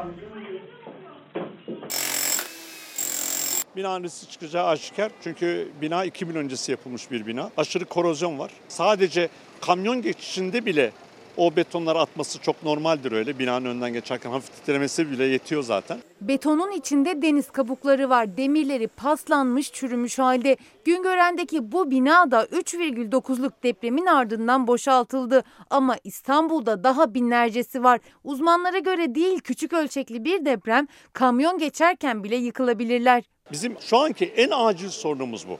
Bu binaların acilen güçlendirilmesi. Cumartesi günü İstanbul'da meydana gelen 3,9'luk depremin ardından İstanbul Güngören'deki bir binanın da balkonunda çökme meydana geldi. Bu çökmeyle birlikte bina boşaltıldı ve kolonlarında incelemeler başladı. O incelemelerle birlikte daha ilk bakışta bile binanın en azından güçlendirmeye ihtiyacı olduğu ortaya çıktı. Ya çok eski. Vatandaşlar mağdur olmasın yani artık buna bir çözüm bulmaları lazım ya. Bakın şurada midye kabukları var içerisinde. Beton baktığınız zaman boşluklar var içerisinde gene. Bakın şu midyenin atmış olduğu boşluklar var. Dolayısıyla bunlar tabii bakın deniz kumu. Bir de tabii esas olan binanın korozyonu, paslanması demirlerin. Bu en çok rastladığımız bir sorun. Çünkü yeterli izolasyon yok binalarda. E, drenaj yapmıyorlar. Su, suya çok maruz kalıyor bina. Bu binadaki tehlike balkonunda meydana gelen göçme sayesinde ortaya çıktı ama İstanbul'da 2000 yılı öncesinde yapılan binaların neredeyse tamamında aşağı yukarı aynı manzara söz konusu. Hemen yanı başındaki binalarda da dışarıdan bakılınca çürüme gözler önünde. 2000 öncesi stoğumuz, bina stoğumuz son derece tehlikeli. Bu aşağı yukarı 300 bine kadar tekabül eden bir bina envanterimiz var böyle ama bunun içerisinde 50 bin tanesi kesin yıkılacağını biliyoruz. Acilen önlem alınması gereken bina sayımız o. Bu da aşağı yukarı 1 milyon nüfusa denk düşer. Yıldız Teknik Üniversitesi'nden inşaat mühendisi Profesör Doktor Ali Koçak'a göre 99 depreminden bu yana çok yol kat edilmeliydi ama hala yüz binlerce kişi riskli binalarda oturuyor. Büyük İstanbul depremi beklenirken daha fazla kaybedecek zaman yok. İstanbul gibi bir yerde 7'nin üzerindeki bir depremde korkunç şeyler olacağını tasarruf ediyoruz. Ve bu kadar insana da e, enkaz altında kalan insanlara da yardım etmek de çok zor olacak. Şu ana kadar 20 senemizi verdik buna. Bari bundan sonra bir 20 sene daha geçmesin. Cevari Bey günaydın. Salzburg'dan bizlere günaydın diyor. Türkiye'nin gündemini güneşli bir Salzburg sabahından takip ediyorum mesajını paylaşmış. Bir izleyicimiz hani böyle gençler iş beğenmemezlik mi ya da o ücretleri beğenmemezlik mi yapıyor? Uğur Bey dillendirmişti. Bu arada şunu söyleyeyim hani Uğur Bey düşüncesini paylaştı. İzleyicilerimiz hani kendisine katılanlar var, katılmayanlar var. Ama bunu konuşuyor olmak e, demokratik bir düzlem içinde karşılıklı anlayış içinde konuşuyor e, konuşabiliyor olmak kıymetli. Hatırlatmasını yapayım. Diyor ki izleyicimiz Segah Eker. Gençler iş beğenmemezlik yapmıyor. 2012'de üniversiteden mezun oldum. Ben yaptığım başvuru sayısını unuttum. İş başvurusu sayısını unuttum diyor. Hala işsizim. İşe almama nedeni olarak da ücreti beğenmemezlik diyorlar. Bir başka izleyicimiz hak eden hak ettiği işte çalışamıyorsa emek verilerek okunan o okullardan alınan diplomaların bir hükmü kalacak mı? Bunu hatırlatıyor. Yine bir başka izleyicimiz Uğur Bey'e katılmıyorum. Üniversite mezunları işsiz. Onlara çöp toplatacaksak üniversiteye gerek zaten yok. Özel bir ihtisas gerekmiyor bunun için. Biz okuduğumuz okullardan sonra hani hangi alanda eğitim aldıysak bunu yapmak istiyoruz. Yani kendi profesyonelliğimizle ilgili bir iş yapmak istiyoruz diyor Uğur Bey. Yine bir mesaj daha göndermiş. Yakalayabilirsem Uğur Bey onu da söyleyeyim. Torpille herkesi işe alıyorlar. Yeter ki işe girmek isteyin. Hatta şimdi taşeron da kalmadı diye cümlelerini devam ettirmiş. Bir Korkusuz gazetesine gelelim. Savaş senden rica etsem. Gençler işsizken kamuda 5 maaş alanlar var. İyi Parti Genel Başkanı Afyonkarahisar'da halka seslendi ve bu sözlerle halka sesini duyurdu. Kamudaki imtiyazlı bürokratları işaret eden Akşener, seçmene sizden talebim işsiz gençler varken 5 maaş alan danışmanların hesabını soracaksınız diye bir çağrı yaptı ve şimdi o haber altın bürokratlar. Daha önce vekillik yapmış Tarım Kredi Kooperatifleri Genel Müdürü 11 ayrı yerden 11 maaş alıyor. Siyaset devlet bürokratlarının kamu görevlilerinin dışında yönetim kurulu üyelikleriyle çoklu maaşlarını tartışırken Tarım Kredi Kooperatifi Genel Müdürü eski AK Parti Milletvekili Fahrettin Poyraz'ın 11 maaş aldığı iddiası atıldı ortaya. Tarım Kredi Kooperatifleri 11 maaş yok dedi ama Poyraz'ın genel müdürlük maaşı dışında Gübretaş'tan da huzur hakkı aldığını açıkladı. İlgili kanun maddesi gereği sadece bir şirketten huzur ücreti alınabildiğinden Genel Müdür Doktor Fahrettin Poyraz, Gübretaş AŞ dışında başka bir şirketten herhangi bir şekilde ücret ya da huzur hakkı almamaktadır. Birden fazla maaş almak bir hastalık gibi bütün kurumlara yayılmış durumda. Tarım Bakanlığı'nda bir genel müdür, eski vekil biz iki maaşı eleştirirken meğer bu zat kendine bağlı birçok yerden maaş alıyormuş. Toplam maaşı ise devasa boyutlarda. Tarım Kredi Kooperatifi Genel Müdürü Fahrettin Poyraz'ın birden çok yerde yönetim kurulu başkanı olarak görev almasını ilk gündeme getiren muhalefet değil. AK Parti eski milletvekili Mehmet Metiner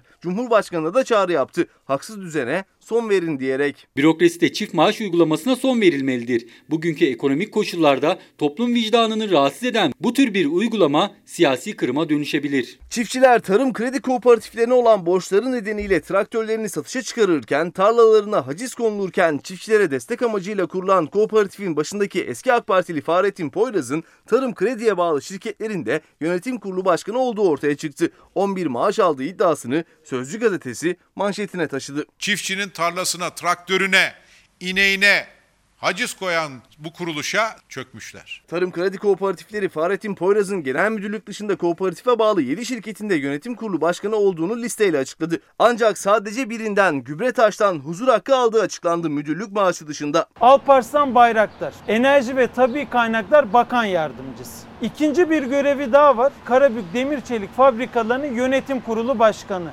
Yani özel sektör. Üçüncü bir görevi daha var. Kar Dökmak'ın da yönetim kurulu başkanı. Dördüncü bir görevi daha var. Türkiye Petrolleri Anonim Ortaklığı'nın da yönetim kurulunda. Beşinci bir görevi Beş. daha var. O da EPİAŞ'ın da yönetim kurulunda. Süpermen olsa, Batman olsa bu kadar görevi bir arada yapması mümkün değil. Enerji Bakan Yardımcısı Alparslan Bayraktar'ın da 5 ayrı yerde görev yaptığını Fox Çalar Saat programında CHP'li Deniz Yavuz Yılmaz açıkladı. Şakir Ercan Gül, Hazine ve Maliye Bakan Yardımcısı 27.917 lira bakan yardımcılığı maaşını alıyor. Sun Express Hava Yolları'nın yönetim kurulunda ve buradan aylık 3750 avro ücret alıyor. Exim Bank'ın genel kurul tutanaklarına göre de yönetim kurulu başkanı 10.370 lira huzur hakkı alıyor. Aynı zamanda da iki maaşla ikramiye alıyorlar. Bakan yardımcıları, Cumhurbaşkanlığı bürokratları onlarca isim çoklu maaş tartışmasının odağında. CHP bürokratların ikinci ve daha fazla maaş almalarının önüne geçmek için kanun teklifi verdi. Gündeme alınır mı zaman gösterecek. 11 maaş diyerek itiraz eden izleyicilerimiz var. Aslında öyle değilmiş. Bir kuru maaş bir de huzur hakkı. Yani düzeltme bu şekilde geldi. Yani iki maaş alındığı bilgisi paylaşıldı. Ee, şimdi Pınar Hanım yazmış. Ben üniversite okuduğum halde iş bulamıyorum. İş bulamayacaksak neden üniversite okuyoruz? Acaba yetkililerin buna bir çözüm bulması gerekmiyor mu? Ruh halim mesajı altında, e, etiketi altında bunu paylaşıyor bizimle. Ayla Hanım bir hatırlatma yapıyor. Bir tarafta 50 bin lirayla 150 bin lira arasında 3-5 maaş alan insanlar. Diğer tarafta üniversite mezunu 2800 liraya niye çalışmıyor, iş beğenmiyorlar diyebilen insanlar. Adalet duygunuzu biraz sorgulamanız gerekmiyor mu? Ruh halim etiketi altında gelen bir mesaj da. Efendim şimdi bir koronavirüs gündemine geri döneceğiz. Misafirimiz var halk sağlığı uzmanı doçent doktor Cavit Işık Yavuz zaman zaman kendisini burada Çalar Saat'te Çalar Saat hafta sonunda da ağırlıyoruz. Günaydın hocam. Hoş geldiniz. Hocam sizin ruh haliniz nasıl? Vallahi tedirgin. yani salgın açısından tedirgin. Ee, ruh hali deyince bu aralar memleketin salgın gündeminden başka çok gündemi olmadığı için gerçi son dönemde başka gündemler de eklendi ama doğrusu ben tedirginim. Yani salgının gidişatı açısından hem ülkemizde hem de dünyadaki gidişatı açısından ruh halimin tedirgin olduğunu söyleyebilirim. Hastanede durum nasıl? Sizin karşılaştığınız tablo nasıl? Bir de hemen Türkiye'nin günlük koronavirüs tablosunu da ekranlara yansıtalım Savaş sana zahmet. Ne dersiniz? Şimdi genel olarak aslında istikrarlı bir düşüş ve sakinleşme var. Yani özellikle bu Nisan ayında e, yürüttüğümüz kısıtlamalarla, genişletilmiş kısıtlamalarla Türkiye istikrarlı bir azalmaya girdi. Evet. Ancak geldiğimiz nokta aslında hala daha toplumda orta düzeyde salgının yayıldığını gösteriyor. Bunu da rakamlarla şöyle ifade edeyim. Son 7 günün günlük vaka ortalamasına baktığımızda 5600 civarında olduğunu görüyoruz. Dün açıklanan tabloda 5294 Evet. hocam. Dolayısıyla biz 5000 ile 6000 arasındaki banda sıkışmış durumdayız şu anda. Ve bu da bize hani bunu nüfusa oranladığımızda hala daha salgının orta düzeyde toplumda yayıldığını düşü- gösteriyor. Düşük düzeye inebilmemiz için bizim günlük 1000-1500 arası vaka sayısına düşmemiz gerekiyor. Bu açıdan da hani Bu tedirgin çok edici, uzağındayız. çok uzağındayız. Ve hani 5000 gibi bir rakam ifade edilmişti e, hatırlarsanız Evet. kısıtlamalar başlarken. Aslında oraya bile varmış değiliz. Ve özellikle Avrupa'da delta varyantı dediğimiz Hindistan'dan çıkan varyantın da hızla yayıldığını görüyoruz. Bizim ülkemizdeki durumu bilmiyoruz. 28 Nisan'da Var mı yok mu bilmiyor muyuz? Şöyle 28 Nisan'da Sağlık Bakanı bir açıklama yaptı. Türkiye'de 5 kişide Hindistan varyantı göründü diye. E, aradan 2 aya yakın bir süre geçti. Bu süre içerisinde ne oldu, ne kadar yayıldı, ne kadar yayılmadı bunu bilmiyoruz. Ama önümüzdeki dönemin en büyük tehdidinin Delta varyantının Türkiye'de yayılması olduğunu söyleyebiliriz. Hocam şimdi o zaman bir delta varyantı Dünya Sağlık Örgütü'nün yapmış olduğu açıklamalara baktığımızda hemen belirti göstermeyen bir varyanttan söz ediyoruz. %65 daha hızlı yayılıyor. Aşıya karşı daha dirençli. Aşılanmayanlar ağır geçiriyor e, bu varyantı kaptıklarında. Ve biz hani İsrail bu aşılama meselesini hızlı bir şekilde tamamladı. Sonra her yer açıldı, maskeler atıldı, partiler düzenlendi. Şimdi İsrail'de acaba maskelere tekrar mı geri dönsek bu konuşuluyor. Bir dünya, bir biz, bir kıyaslar mısınız? Biraz hızlı mı gidiyoruz 1 Temmuz'la ilgili ama bir yandan da sıkıldık, bıktık. Bunun dengesini kurmamız gerekiyor. Yani zaten bizim temel sıkıntımız toplumun yaşadığı bu ekonomik ve sosyal parçalanmayı nasıl tamir ederizle salgın önlemlerini kademeli ve temkinli bir şekilde nasıl gevşetiriz bunun dengesini bulabilmek. Özellikle İngiltere'de çok dikkat çekici bir şekilde delta varyantı hızla artıyor. Bir haftada 30 bin delta varyantı vakası tespit ediliyor. Üstelik İngiltere varyantları bizden çok daha iyi takip ediyor. Şimdi bizim ne kadar iyi takip ettiğimiz de bir soru işareti. Ve dikkat çeken çok önemli bir nokta da delta varyantında genç yaş gruplarına göre e, kayması. Örneğin İngiltere'de Hangi yaş grubu hocam? özellikle e, 20'li 30'lu yaşlara doğru kayıyor. Hatta ve hatta şöyle bir tehlike var. Hani bunu da şimdiden aslında dillendirmek gerekiyor. Yoksa biz Eylül'de okullarla ilgili ciddi sıkıntılarla karşı karşıya kalacağız. İngiltere'de delta varyantının etkisine bağlı olarak okul salgınları artmaya başladı. İsrail'de okullarda vakalar daha fazla tespit edilmeye başlandı. Bu da bize hani çocukluk yaş grubuna doğru da delta varyantının etki etmeye başlayabileceği tehlikesini gösteriyor. Biz şu anda okullarımızı bildiğiniz gibi yeni kapatıyoruz. Evet. Şimdiden bir geri sayıma başlamak, Eylül'e okulları açabilmek için bütün önlemleri alıp bu delta varyant meselesini de ciddiye almak gerekiyor. Yoksa Eylül'den itibaren özellikle genç yaş gruplarında, çocuklarda hiç istemediğimiz manzaralarla karşılaşabiliriz. Allah korusun ama eldeki veriler bize dikkatli olmamız gerektiğini söylüyor. Kesinlikle şu anda hani salgın bitti. Hele hele ne güzel ki çok fazla aşı yapıyoruz. Keşke bunları çok daha erken yapabilseydik. Bir sürü kaybı engelleyebilirdik. Hatta biz bu yaygın kitlesel aşılamayı Nisan ayındaki kısıtlamalar öncesinde yapsaydık kısıtlamaların e, yararını çok daha fazla görecektik. Ama şu algı kesinlikle çok tehlikeli. Salgın bitti. Tamam artık aşı da hani fazlalaştı. Biraz önce söylediniz delta varyantında aşıların etkisi de azalıyor. İki doz aşılama çok çok önemli ve ikinci dozdan 14 gün sonra sizin gerçek koruyuculuğunuz başlıyor. Bu nedenle Çin aşısı için mi Alman aşısı için mi aslında ikisi için de benzeri bir şey Öyle mi? söyleyebiliriz. Özellikle delta varyantı için de iki doz aşılama mRNA aşısı için de önemli. Çünkü yapılan çalışmalar şunu göstermiş. Bu daha koruyucu olan mRNA aşılarının ilk dozunda delta varyantında koruyuculuk %30'a düşüyor. İkinci dozunda %88'e çıkıyor. Dolayısıyla iki doz aşılanma ve bunun da koruyuculuğu yüksek aşılarla olması önemli. Bu arada da kendimizi çok iyi korumaya devam etmemiz gerekiyor. Salgın bitti, bitiyor bu işin sonu göründü düşüncesi çok tehlikeli. Peki hocam şimdi yeni bir tartışma. Ee, acaba bu iki aşıyı yaptırdıktan sonra üçüncü doz bir aşıya ihtiyaç var mı yok mu? Ne dersiniz? Bu konuda biraz daha bilgi birikimine ihtiyaç var. Şu- Şöyle düşünün. Dünyada Covid aşıları Aralık ayından itibaren yapılmaya başlandı ve biz aslında yaklaşık olarak 7 aylık bir süreçte bu aşılamaları dünya e, yüzeyinde e, genelinde yaptık. Dolayısıyla bu hani yaptığımız dozlar kaç ay koruyacak? Hangi varyanta karşı etkili? Bir de böyle bir sorunumuz var. Çünkü bu aşılar Aralık'ta yapılmaya başlandığında dünyada bir ya da iki varyanttan söz ediyorduk. Şu anda Dünya Sağlık Örgütü'nün endişe verici varyant dediği elimizde 4 tane önemli varyant var. 6 tanesini de aman dikkatli olalım bunlar da çok daha tehlikeli olabilir diye yakından izliyoruz. 4 tane var 6 tanesi yolda. Evet yani eğer bu altısı içinden de gerçekten daha bulaşıcı, daha ağır ve aşıyı daha e, hani etkisiz hale getirecek olanlar çıkarsa tehlikeli varyantlar grubuna girmiş olacak. Dolayısıyla hani bu bilgileri biriktikçe daha net şeyler söyleyebiliriz. Türkiye'de de buna ilişkin veriye ihtiyacımız var. Yani Türkiye'de işte inaktif aşıyı biz önce yaygın olarak sağlık çalışanlarında yapmaya başladık.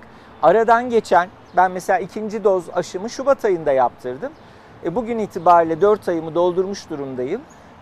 Koruyuculuğum ne kadar ne kadardı, nereye indi? Bununla ilgili Sağlık Bakanlığı'nın yaptığı çalışmalar varsa kamuoyuna açıklaması gerekir ki bu tartışma biraz daha veriye dayalı olsun. Dünyada da bunun yanıtı aranıyor. Yani üçüncü dozu yapalım mı? Yaparsak ne zaman yapalım? Ve hangi aşılarla hani birlikte yapalım? Sanırım sonbahara doğru bu konuda bilgiler arttıkça daha net şeyler söyleyebileceğiz. Hocam şimdi bir o zaman aşıkhanemize bakalım. Sağlık Bakanı Fahrettin Koca'nın da yapmış olduğu açıklamalar var aşı ile ilgili. Sonra da Bakanlar Kurulu sonrası Cumhurbaşkanı Erdoğan'ın adım adım normalleşmeye doğru ilerlerken 1 Temmuz sonrasına ilişkin yeni bir yol haritası karşımıza çıkarken biz neyi ne kadar doğru yapıyoruz ya da nasıl dikkatli ilerlememiz gerekiyor? E, doçent doktor Cavit Işık Yavuz'la bunu konuşmaya devam edelim. Randevu alıyoruz ama düşmüyor. Niye düşmüyor? Aşılardan dolayı yoğunluk var. Peş peşe aranızda. Kan aşısı mı, Çin aşısı? İkisi de. Bizim belirlemediğimiz saatlere saat 2'ye 6 tane randevu belirlemiş mesela. Şimdi mesela doktor arkadaş kurum dışı mesaiye gitti. Ama onun bakanlığın belirlediği 6 aşı randevusu şimdi geldi. Ne yapılacak mesela? Yani kontrolsüz bir şekilde aşı randevusu açılıyor aile hekimlerine. Randevuların 30 yaşa inmesiyle aile hekimliklerindeki aşı hareketliliği sürüyor. Türkiye'de 2 doz aşılama %17,3'e ulaştı. Uzmanlara göre henüz tam normalleşme için erken. Aşılama hızla devam etse de çift dozla istenilen seviyeye gelinmesi için en az 3 ay gerekecek. Biz %60'a ulaşmaya çalışıyoruz ya. Evet. Biz haftada %1 gidiyoruz. Bu e, Eylül'den Ekim'den önce bizim istediği, istediğimiz eşiğe gelmeyecek. Bu tarafa doğru. Biz mesela cuma günü burada 200 aşı yaptık. Bugün daha aşılama devam ediyor şu an. Bakalım gün sonunda e, kaç aşı yapmış olacağız. Yine 120-130 tane aşımız var bugün. 40 yaş üstü olduğum için aşı vurulmak için geldim. Hani şansa bırakmamak için 30 yaş üstü ve istisnai grupta bulunanlarla birlikte hedef nüfusumuz 10 milyon 245 bin. %51'e ulaştık. İstanbul'da aşı randevusu açılanların %51'ine tek doz aşı yapıldığını duyurdu Vali Ali Yerlikaya. İkinci dozlar için ise 1,5 ay beklenmesi gerekiyor. Çalar Saat'te İlker Karagöz'ün konuğu olan Profesör Doktor Esin Şenol'a göre çok daha hızlanması şart. Çünkü başta delta varyantı olmak üzere mutasyonlar endişeleri artırıyor. Üstelik salı gününden yani bugünden itibaren vakaların %90'ında delta mutasyonu görülen Rusya'dan Türkiye'ye uçuşlar başlıyor. Bunun menşei zaten Türkiye'de var. Yani Rusya'dan gelen yoğunluk bunu görünür hale getirecek elbette ya da başka uçuşlar. Çünkü ne kadar yoğun yolcu alırsanız ihtimal o kadar çoğalır. Aşı için bekliyoruz. Bekliyor muydunuz peki istiyor muydunuz? İstiyorduk yani herkes olsun niye olmasın. Herkes rahat olsun eski yaşamımıza geri dönelim diyorum. Aile sağlığı merkezleri kapasitesine ve personel sayısına göre aşı randevusu oluşturuyor. Ancak Sağlık Bakanlığı da bu açılan randevuların üzerine yeni randevular açtığı zaman aile sağlığı merkezlerinde sürpriz yoğunluklar oluşuyor. İdari izinli güne 4 tane randevu açılmış ve 4 tane randevu da aynı saate verilmiş.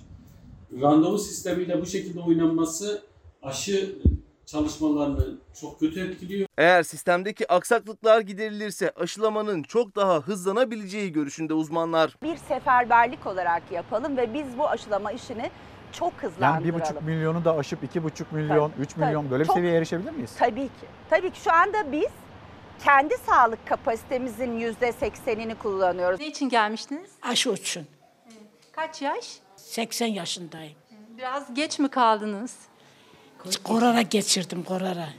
Anca sıra geldi. Anca işte ikinciyi vurunuyorum. Bir yandan aşılama hızla sürerken diğer yanda virüs bulaşmaya devam ediyor. Dün yani 21 Haziran'da 5294 kişi koronavirüse yakalandı. Virüs nedeniyle 51 kişi hayatını kaybetti.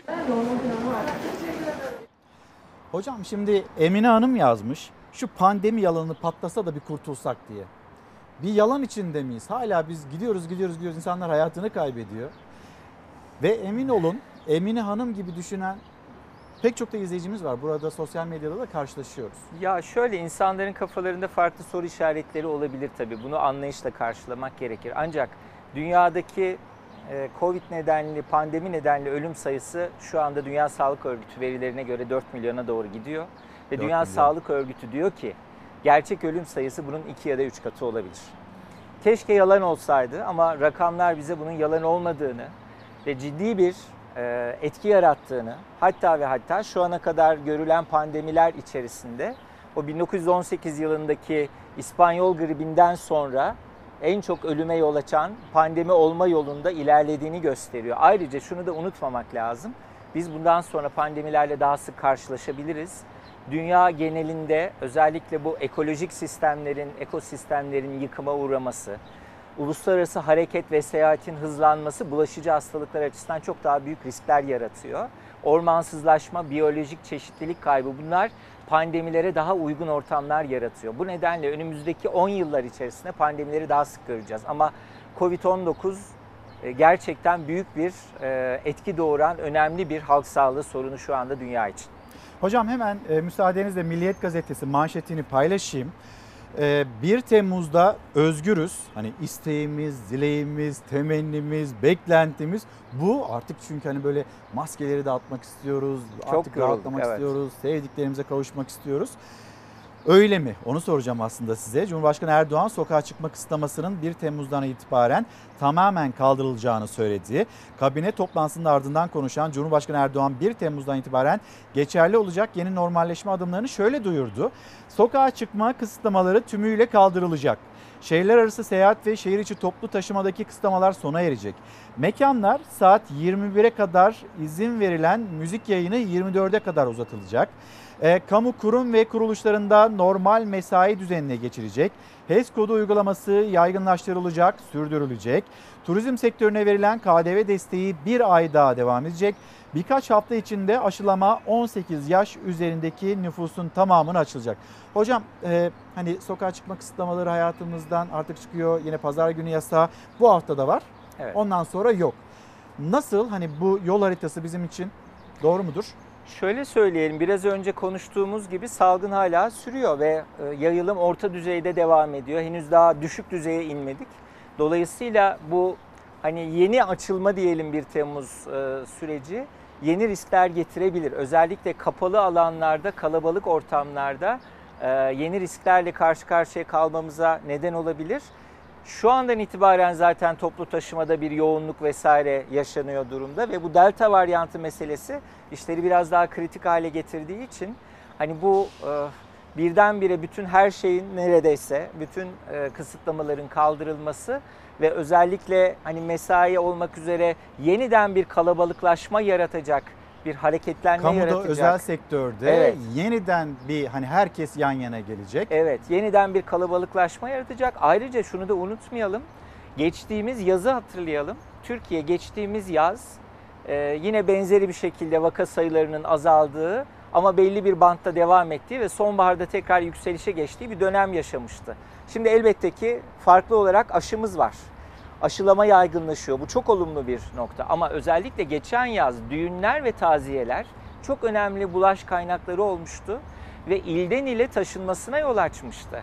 Şimdi yaz dönemi geliyor. Bir yandan tatil hareketliliği, bir yandan düğünler, taziyelerin yoğunlaşması bizi yeni risklerle karşı karşıya bırakabilir. Aşılansak da tedbiri elden bırakmamamız, özellikle kapalı, kalabalık alanlarda çok dikkatli olmamız, açık havalarda da evet açık havada eğer mesafeniz yeterliyse maske takmanıza belki gerek olmayabilir ama açık havada kalabalık ortamlarda da mutlaka maske kullanımına devam etmemiz gerekiyor. Eğer tedbirimizi elden bırakırsak e, ciddi hastalık riskiyle karşı karşıya kalabiliriz. Çünkü hala korona etrafımızda dolanmaya devam ediyor. Bir tartışma konusu daha var. Dün Cumhurbaşkanı Erdoğan açıklamalarından sonra başladı. Sosyal medya üzerinde büyüdü. Muhalefetten itirazlar geldi. Kusura bakmayın kimsenin kimseyi rahatsız etme hakkı yok dedi. Ve işte müzikli mekanlar onlar 24'e kadar çalışabilecekler. Ve yine bir kısıtlama devreye girecek. Peki hani bu hani bilim kurulu böyle bir karar almış mıdır? Böyle bir karar alınmasının acaba bilimsel bir dayanağı var mıdır yok mudur size soracağım ama Cumhurbaşkanı Erdoğan'ın o açıklamalarını bir hatırlayalım. Gün olur başıma kadar güneş. Müzikle ilgili sınırlamayı da daha ileri bir saat olan 24'e çekiyoruz. Kusura bakmasınlar. Gece kimsenin kimseyi rahatsız etmeye hakkı yoktur. Popçular, rockçılar, metalciler, rapçiler, hip hopçular, funkçılar, elektronikçiler, K-popçular, hakçılar, türkücüler, canım gençler. Bugün bir boomer çıktı, müziğimizi yasaklayacağını söyledi. Müzik ruhun dilidir. Cumhurbaşkanı Erdoğan'ın saat 24'ten sonra müzik sınırlaması olacağına dair açıklamasına muhalefet tepki gösterdi. Pandemiyle ilgisi yok, karar ideolojik dedi. Müzisyenlere ve müzik yapan mekanlara karşı iktidarın aldığı tavır ideolojiktir. Bu ülkeye en büyük rahatsızlığı insanlarımızın yaşam tarzına saldıran bu zihniyet veriyor. Müzik ruhun gıdası. Ruhu hiç mi gıda istemez insanın? Normale dönüş kararlarını açıklarken mekanlarda müzik kısıtlamasına değindi Cumhurbaşkanı Erdoğan saat 24'e kadar izin verileceğini sonrasında ise izin olmayacağını söyledi. Kusura bakmasınlar diyerek. Kusura bakmasınlar. Gece kimsenin kimseyi rahatsız etmeye hakkı yoktur. Biz ne yapacağız? Dersini hep birlikte vereceğiz. Sizden tüm anlaşmazlıklarınızı bir kenara bırakıp bu boomer'ı tarihe göndermek için odaklanmaya davet ediyorum. CHP lideri tek tek müzik türlerini saydı ve sandığı işaret etti. Duydunuz mu beni egzocular, BTC'ciler, Blackpink'çiler, Twice'çılar? Ülkenin kaderini siz değiştireceksiniz. Bu seçimde bu ruhsuza birlikte bay bay diyeceğiz. Hocam bu kararın bilimsel bir dayanağı var mı? Benim bildiğim kadarıyla yok. Yani hani bu kadar kısıtlama kalkarken neden sadece o kısıtlama e, orada e, gündeme getirildi? Hani salgın yönetimiyle ilgili olduğunu çok zannetmiyorum. Bu konuda şunu da bilmiyoruz. Bu 1 Temmuz kararları ile ilgili bilim kurulunun önerdiği çerçeve neydi? Bunların ne kadarı nasıl uygulandı? Bunlar konusunda da ne yazık ki bir bilgimiz yok. Ama önceki açılmalarda bilim kurulu üyeleri hocalarımızın yaptığı açıklamalar aslında ya kendi önerdiklerinin tam olarak hayata geçmediği hatta ve hatta 1 Mart kararları ile ilgili biz de şaşırdık demişlerdi. Yani bu kadar açılmayı biz de beklemiyorduk diyen bilim kurulu üyeleri vardı. Dolayısıyla orada bu kararların bilimsel temeliyle ilgili her zaman danışıldığı söylenen bilim kurulunun tavsiyeleri alındı mı? Alındıysa bunlar ne kadar uygulanıyor? Bunlarla ilgili bilgimiz yok ama göründüğü kadarıyla hani bunun salgın yönetimiyle çok bağını kurabilmiş değilim ben açıkçası. Hocam çok teşekkür ederim. Çok sağ olun halk sağlığı uzmanı. Doçent Doktor Cavit Işık Yavuz'la konuştuk. Hem alınan kararları hem de bu tartışma yaratan müzik yasa e, kararını. Ben kendisini uğurlarken tekrar Teşekkür teşekkür, ederim. edeyim hocam. Kolaylıklar Şimdi hemen bir mola vereceğiz. Dönüşte buluşalım.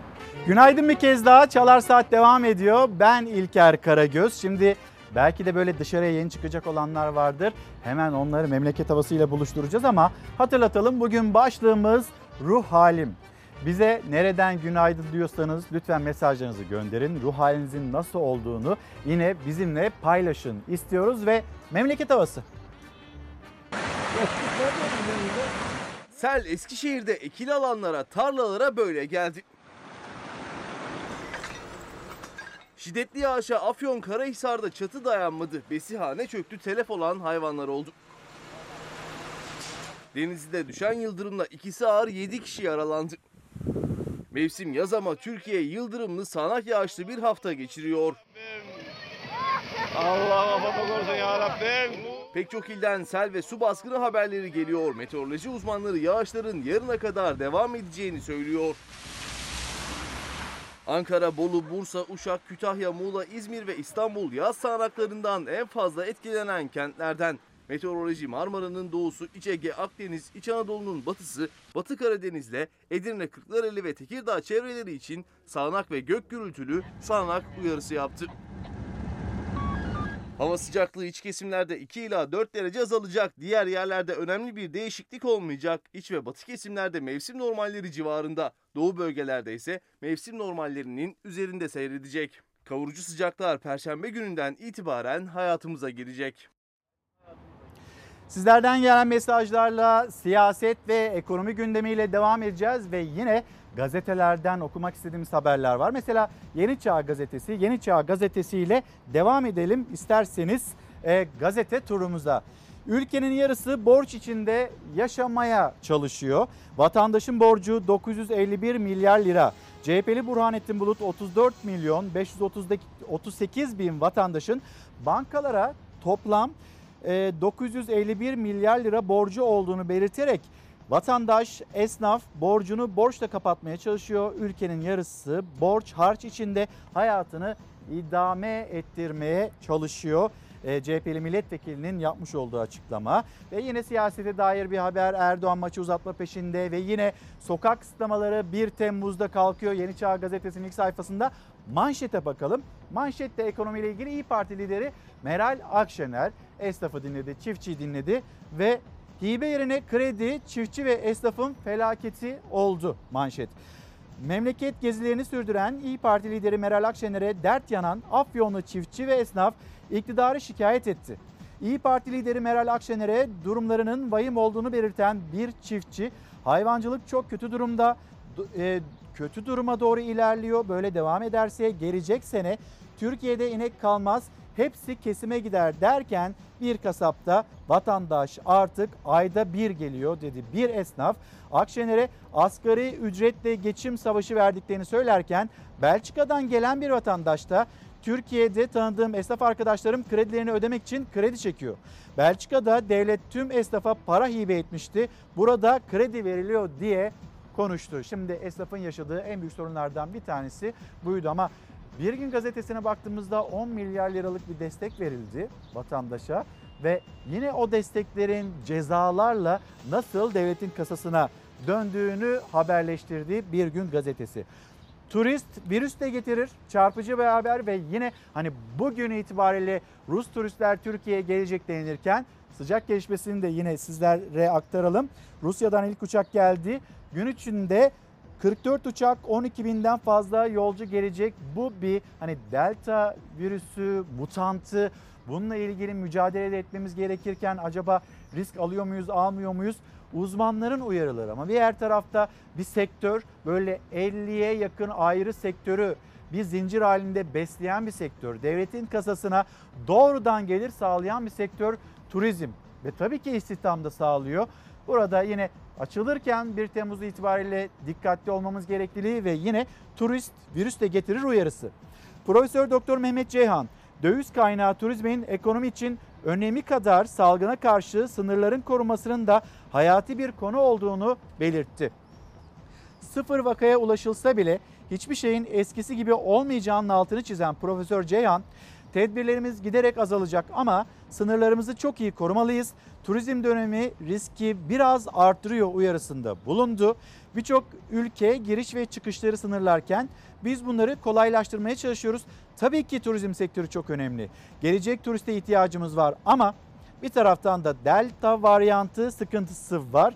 Delta varyantının da İngiltere varyantı gibi harekete hareket ettiğini belirten Profesör Doktor Mehmet Ceyhan Burada da genç grupta hastalık fazla. Yaşlı grubun daha önceden aşılanması bunda etkili. Aşılı kişide hastalık daha hafif seyrediyor. Bu bilgileri paylaştı ve Rusya'dan gelen kafile haberiyle devam ediyoruz.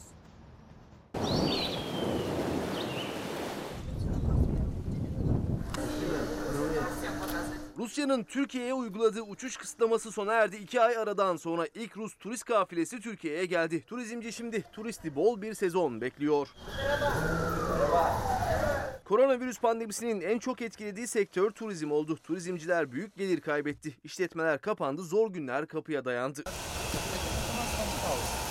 Aşılama çalışmalarıyla birlikte normalleşme adımları da atılıyor dünya genelinde ve turizmcinin gözü kulağı bu yazda. Sezonun başlamasıyla birlikte yabancı turistlerin de gelmesini bekliyorlar. Rusya daha önce riskli bulduğu için Türkiye'ye uçuşları durdurmuştu. İki aylık aranın ardından uçuşlara izin çıktı ve ilk Rus turist kafilesi bu sabah Türkiye'ye geldi. Turizm kentlerimiz hazırlıklarını tamamladı. Turistleri beklemeye başladı. Marmaris de o noktalardan biri oldu. Misafirlerimiz gönül rahatlığıyla burada tatillerini geçirebilirler. Alınan tüm önlemlere, tüm işletmeleri bizler de sürekli denetleyerekten zaten kontrolleri yapıyoruz. Sezona hazırız. Siyasetin gündemi, siyasetin, muhalefetin özellikle dikkatle takip ettiği ve sorularla açmaya, anlamaya çalıştığı bir konu Karar Gazetesi'nde ve Sözcü Gazetesi'nde yer alıyor. İki gazeteden okuyalım ve sonra da haberimizi paylaşalım. Amerika Birleşik Devletleri isteyince aklımıza geldi.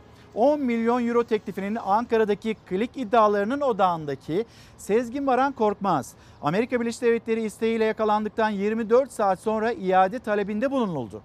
Yeri bilinen, gazetecilerle konuşan, ekrana çıkan Korkmaz'ın 6 aydır sıradan vatandaş gibi izleyen devlet mekanizmasının geciken adımı tartışma yarattı. Onlarca soru karanlıkta savcılar yayınlanmayan 9 dakikalık ses kaydını da mı merak etmedi denildi. Özür dilerim. Şimdi bir de Sözcü gazetesini okuyalım. Yeni bir iddia. Sezgin Baran Korkmaz'ın ilk ifadesi ortaya çıktı. İlk ifadesi Sözcü gazetesinin manşetinde. Bakalım e, Korkmaz ne söylemiş? Bayramda 3 milyon dolar rüşvet dağıttım. Kara para aklamaktan Avusturya'da yakalanan SBK Holding'in patronu Korkmaz. Özellikle emniyet müdürlerine büyük rüşvet dağıttığını itiraf etti. Türkiye'de siyasetçi ve gazetecilerle adı sıkça anılan Sezgin Baran Korkmaz, Viyana'daki ifadesinde rüşvet çarkından bahsetti. Sadece bayramlarda emniyet müdürlerine verdiği rüşvetin 3 milyon doları bulduğunu söyledi. Rüşvet için özellikle İstanbul Emniyeti'nin adını verdi Sezgin Baran Korkmaz. Korkmaz'ın verdiği rüşvetlerin içinde lüks saat, bileklik, kolye gibi hediyeler de bulunuyordu. Çok sevdiği gazetecilere ise altın kalem hediye ettiğini belirtti. Şimdi kamuoyu şunu merak ediyor. Korkmaz'dan bu pahalı hediyeleri alan emniyet personeli ve gazeteciler kim? Onların şimdi ortaya çıkması bekleniyor. Ve gelelim siyasetin konuştuğu bu konuya ve haberimize. Amerika Birleşik Devletleri ile Türkiye'nin iade yarışına girdiği Sezgin Baran Korkmaz'ın başımıza açacağı dertler adına söylüyoruz. İnşallah Rıza Zarap olayındaki gibi, Türkiye'nin yine kıskaca alınacağı bir iklim oluşmaz. Şimdi Sezgin Baran Korkmaz ya Avusturya ya Amerika Birleşik Devletleri mahkemelerinde yargılayacak Türkiye'de dinleyemediğimiz ses kayıtlarını tıpkı Reza Zarrab olayında olduğu gibi onlar dinleyecek. Yeri zamanı geldiğinde de ülkemize karşı kullanılmak üzere saklayacaklar. Sezgin Baran Korkmaz'ın Avusturya'da tutuklanması sonrası muhalefetten Reza Zarrab hatırlatmaları geldi. Çünkü Korkmaz da Reza Zarrab gibi kara para aklama ve dolandırıcılıkla suçlanıyor Amerika tarafından kara para aklayarak elde ettiği iddia edilen Türkiye'deki mal varlıklarına el konulmasını Amerikan hazinesine devredilmesini de talep etti Amerikan yargısı ve Amerika'ya iadesini istedi. Kara para aklama suçunun cezası 3 yıldan 7 yıla kadar hapis. Sezgin Baran Korkmaz Türkiye'de bu suçtan hapis yatmaz. ABD'de bu suçların yüksek cezası var. Aynı suçun Türkiye'de fazla cezası olmadığı için burada yargılanmak istiyor. Sezgin Baran Korkmaz'ın avukatı kara para aklama suçunun Türkiye'de az cezası olduğunu bu yüzden yargılamanın Türkiye'de yapılmasını Baran Korkmaz'ın da Amerika'ya değil Türkiye'ye iade edilmesini istiyoruz açıklaması yaptı. Türkiye iade için Avusturya makamlarına resmi yazıyı yazdı ama Amerika'da Baran Korkmaz'ın iadesini istiyor. Reza Zarrab meselesinde ne duruma düştülerse şimdi de bu Sezgin Baran Korkmaz'ın otelinde kalanlar, ihaleleri ona verenler, kara para aklama operasyonlarında onun önünü açanlar, yolunu açanlar buradaki iktidar sahiplerinin düşüneceği işler. Amerikan Adalet Bakanlığı yeni bir açıklama yaparak Sezgin Baran Korkmaz'ın 133 milyon dolar kara para aklamakla suçlandığını açıkladı ve bu paralarla Türkiye ve İsviçre'de hava yolları, oteller, yatlar ve evler satın aldığını belirtti. Suçlu bulunması halinde ise toplamda 225 yıl hapis cezası alabileceğine dikkat çekti ve Korkmaz'ın Amerika'ya iade edilmesi gerektiğini savundu. Reza Zarrab da İran ambargosunu delerek Türkiye üzerinden altın ticareti yaparak kara para aklama ve dolandırıcılık suçlamasıyla Amerika'da tutuklanmış, sonrasında Halkbank davasıyla Türkiye yaptırım tehdidiyle karşı karşıya kalmıştı. Yargı, siyaset ve medya ile karanlık ilişkileri olduğu iddia edilen Sezgin Baran Korkmaz'ın da Avusturya tarafından Amerika'ya iade edilmesi Türkiye'yi zora sokacak ikinci Reza Zarrab vakası olabilir diyor muhalefet. Şu fotoğrafa bir bakar mısınız? Sezgin Baran Korkmaz. Yanındaki Jacob Kingston. Bu da Amerika Birleşik Devletleri'nde kara para aklama ve dolandırıcılık suçundan tutuklu. Yanlarında da Erdoğan. Muhalefet bugün Türkiye'nin iadesini istediği Sezgin Baran Korkmaz'ın iktidarla yakın ilişki içinde olduğunu söylüyor. Yurt dışına çıkışında da siyaset ve yargıdan destek aldığını. Tam da bu tartışma yaşanırken Sezgin Baran Korkmaz'la yemek yediği fotoğraf sosyal medyada yayınlanan Yargıtay üyesi Savaş Nemli açıklama yaptı. Avukatım sayesinde bir araya geldik, hiçbir hukukum yok dedi. Söz konusu fotoğraf 24 Eylül 2020 tarihinde çekilmiş olup bu tarihte adı geçen şahıs hakkındaki herhangi bir soruşturmadan haberim olmadığı gibi adı geçen şahıs hakkında yurt dışı çıkış yasağı ve mal varlığına el koyma kararlarının 9 Ekim 2020 tarihinde alındığı ve daha sonra bu kararların kaldırıldığı belirtildiğinden ilgi kurulması da anlamsızdır. Adamı Türkiye'de yargılama imkanı varken kimler mal varlığı üzerindeki bloke ve tedbirlerin kaldırılıp ülkeden çıkış kaçışını sağladı. Sezgin Baran Korkmaz hakkındaki soruşturmaya rağmen mal varlıkları üzerindeki tedbir ve yurt dışı çıkış yasağı nasıl kaldırıldı sorularına yanıt henüz yok. Sezgin Baran Korkmaz Avusturya'da hakim karşısında ifade vermedi. Mahkemenin görevsizlik kararı nedeniyle Korkmaz 14 gün sonra yetkili mahkeme heyetinin karşısına çıkacak. Sezgin Baran Korkmaz'ın bayramlarda dağıttığını söylediği ve ortaya attığı yeni iddialar kuşkusuz bugün Türkiye'de yine en çok konuşulacak konulardan bir tanesi olacak. Aysel Hanım günaydın. Son zamanlarda bilim kurulu üyelerinin pek sesi çıkmıyor. Neden acaba? Bu mesajı paylaşıyor.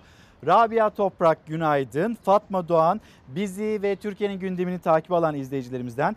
Nurhayat Ergin gördüm mesajınızı paylaşalım.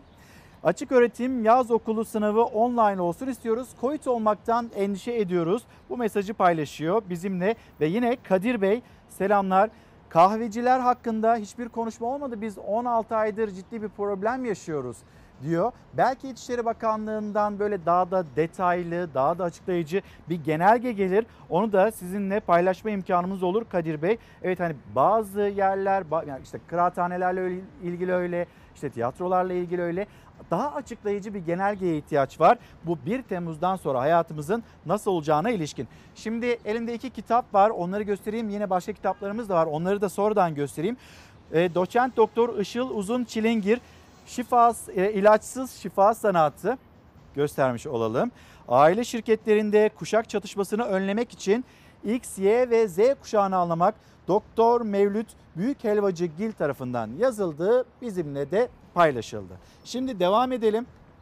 Gazete Pencere bizi kapatırsa kendini de kapatır. HDP'ye yönelik kapatma davası Anayasa Mahkemesi tarafından oy birliğiyle kabul edildi.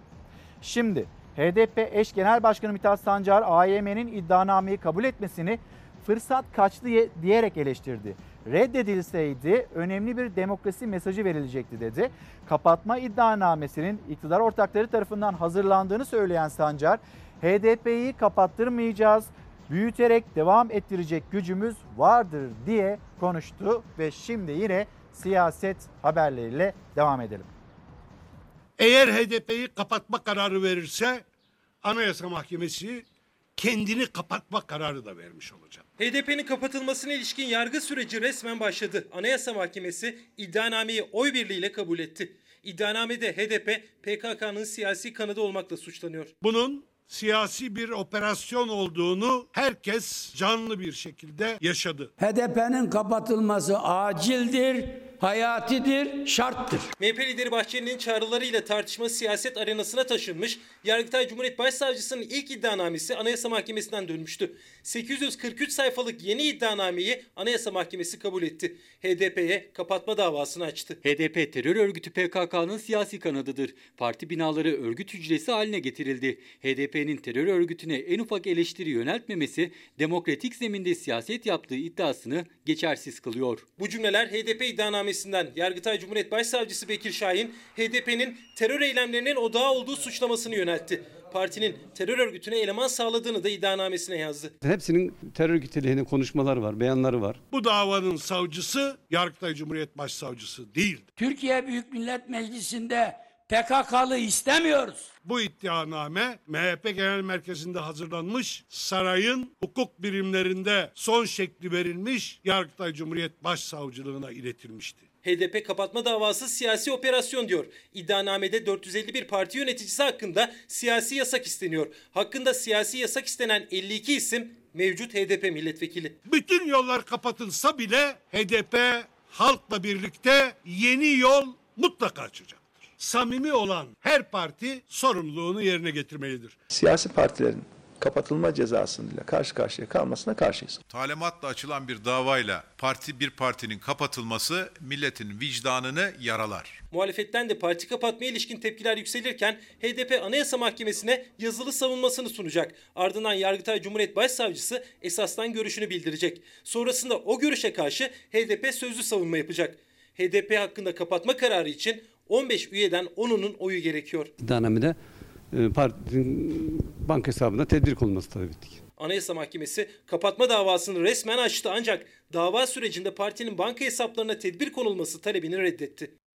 Siyasetteki her tartışmanın sonu erken çağrım, e, erken seçim çağrısıyla tamamlanıyor. E, muhalefet cephesi açısından. Şimdi böyle bir adım atılır mı, atılmaz mı konuşalım. Karar Gazetesi'nde seçmiş olduğum diğer bir haber İyi Parti lideri Meral Akşener oylar artık aslanın midesinde.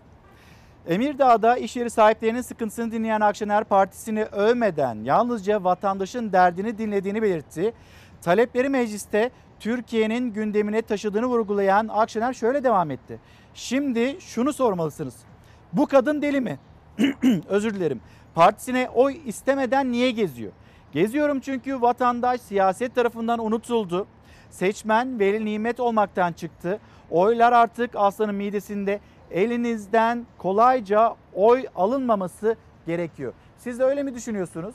Yani siyasetçiler, vatandaşın arasında çok fazla göremediğiniz siyasetçiler onların sizi unuttuğunu mu düşünüyorsunuz? Lütfen bu konuyla ilgili bir düşünceniz varsa ruh halim başlığı altında konuşuyoruz ya.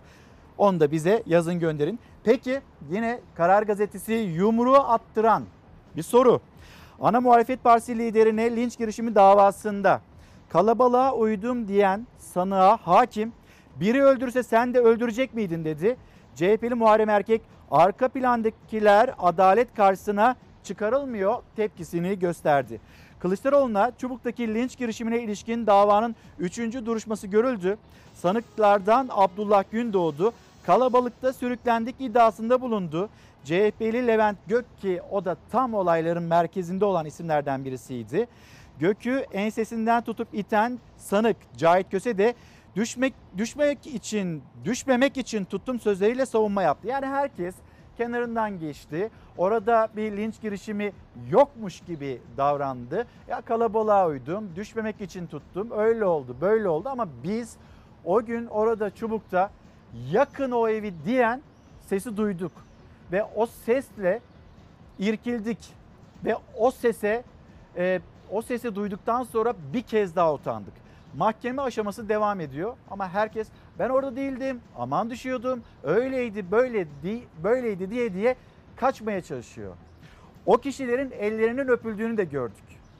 Buradan bir sonuç çıkarmamız lazım. Buradan doğru bir sonuç çıkarmamız lazım. Çünkü memlekette gazetecilerde, siyasetçilerde sokak ortasında saldırıya uğruyor. Tekmeli tokatlı sopalarla saldırıya uğruyor. Ve bir partinin ana muhalefet partisinin lideri CHP lideri Kemal Kılıçdaroğlu Çubuk'ta linç girişiminden kurtuldu. Şimdi bu davanın doğru bir şekilde ilerlemesi ve doğru bir şekilde adalete, vicdanlara uygun bir şekilde sonuçlanması gerekiyor. Peki yumruğu at, at, attıran da Karar Gazetesi'nde başlık bu şekildeydi. Şimdi bir başka konu. Önemli hani biz şeker fabrikaları konusunu sürekli gündemde tutmuştuk. Özelleştirilmemesi gerekliliğini de sendikalar da söyledi, siyasetçiler de söyledi, konunun uzmanları da söyledi. O dönem AK Parti'nin içinde olan siyasetçiler de söyledi ama özelleştirildi. Sonra ne oldu? Şimdi yeni bir tartışma, yeni bir iddia. Türk Silahlı Türk Silah Sanayi'nin en eski kurumlarından birisi. Aynı zamanda Milli Savunma'nın göz bebeği MKE. O da mı özelleştirilecek? Kimya Endüstrisi Kurumu anonim şirket haline dönüştürülecek. Statü değişikliği adı altında özelleştirmeye zemin oluşturulmakta. Biz buna itiraz ediyoruz. Biz buna izin vermeyeceğiz. Makine ve Kimya Endüstrisi Kurumu sermayesinin tamamı devlet tarafından karşılanarak 1950 yılında kuruldu. Türk Silahlı Kuvvetleri'nin silah, mühimmat her türlü ihtiyacını karşılamakla yükümlü. Ancak AK Parti kurumun anonim şirket olması için meclise teklif sundu. Hayırdır? Milli savunmamızın göz bebeği, yüzlerce yıllık bir kurumumuzu şimdi kimlere peşkeş çekmeye hazırlanıyorsunuz? Kime neyin sözünü verdiniz? Makine kimya top üretiyor, obüs üretiyor, tank üretiyor, silah üretiyor. Muhalefette memur sendikaları da Türk Silah Sanayi'nin en eski kuruluşlarından olan makine kimya endüstrisinin anonim şirkete dönüştürülerek hazineye devrini sağlayacak kanun teklifine ses yükseltiyor. Özelleştirmenin önü açılıyor, milli sırların yabancıların eline geçme riski var diyerek. Kanun taslağında var. Yabancı çalıştırmak diyor. E biz milli yerli diyoruz. Milli savunmayı güçlendireceğiz derken kurumlar savunmasız hale getirilemez. Tank palet fabrikasının Katar ortaklığı Türk şirketine devredilmesini muhalefet hala her fırsatta dile getiriyor. Bu kez de Türk Silahlı Kuvvetleri'nin silah, mühimmat, roket, patlayıcı, her türlü araç gereç ihtiyacını karşılamakla görevli Makine Kimya Endüstrisi Kurumu'yla ilgili kritik bir adım atıyor iktidar. Kanun teklifi meclise geldi. Kurum anonim şirkete dönüştürülecek ve hazineye devredilecek. Bu teklifin içine şunu da koyun demek makine kimyayı gözden çıkarmaktır. Beş günü on beş gün yapın demek. bir şehir değil üç şehir seçelim demek, makina kimyanın kanun teklifini kabul etmek, yenilgiyi baştan kabul etmektir. Biz bu kuruluşları yokluklar içinde vergilerimizle kurduk. Kimsenin özel mülkiyeti değil, milletin malıdır. Trabzonlarında kurtarmak için ama aynı zamanda da makine kimyayı özelleştirilmeden kurtarmak için ileride de başına bir sıkıntı gelmesin diye hazineye veriyoruz. Hangi projeyi yapmak istediniz de mevcut statü size engel oldu? AK Partili Ramazan Can yeni yapısıyla yüzlerce yıllık kurumu prangalarından kurtarıyoruz diyor ama muhalefetle birlikte kamusen ve memursen de anonim şirkete dönüştürülmesinin özelleştirilmenin ilk adımı olduğunu savunuyor. Kanun teklifiyle kurumda çalışan tüm memurlar işçi statüsüne geçecek. Yönetim kurulu üyeleri ve genel müdürlerin görevlerine son verilecek. Yeni atamalar yapılacak. Milli savunmanın gözbebeği kurumda yabancı mühendisler de çalışabilecek. Savunma sanayinin böylesine önemli bir kurumuna hele hele yabancı personel alınması hepsinden daha vahimdir. Milli olan her kuruluşu savunmak, vatanı sormak kadar kutsaldır. Makine Kimya Endüstrisi Kurumu'nun tarihçesi Fatih Sultan Mehmet dönemine dayanıyor. O tarihten bugüne ismi çok kez değişti bugüne geldi. AK Parti'nin kanun teklifiyle yapısı değişecek. Memur konfederasyonları da muhalefette tepkili. Muhalefet CHP'den Demokrat Parti'ye, Saadet Partisi'ne kadar Kırıkkale'deydi. Anlaşılan kasa boşaldı ki makine kimyaya göz diktiniz.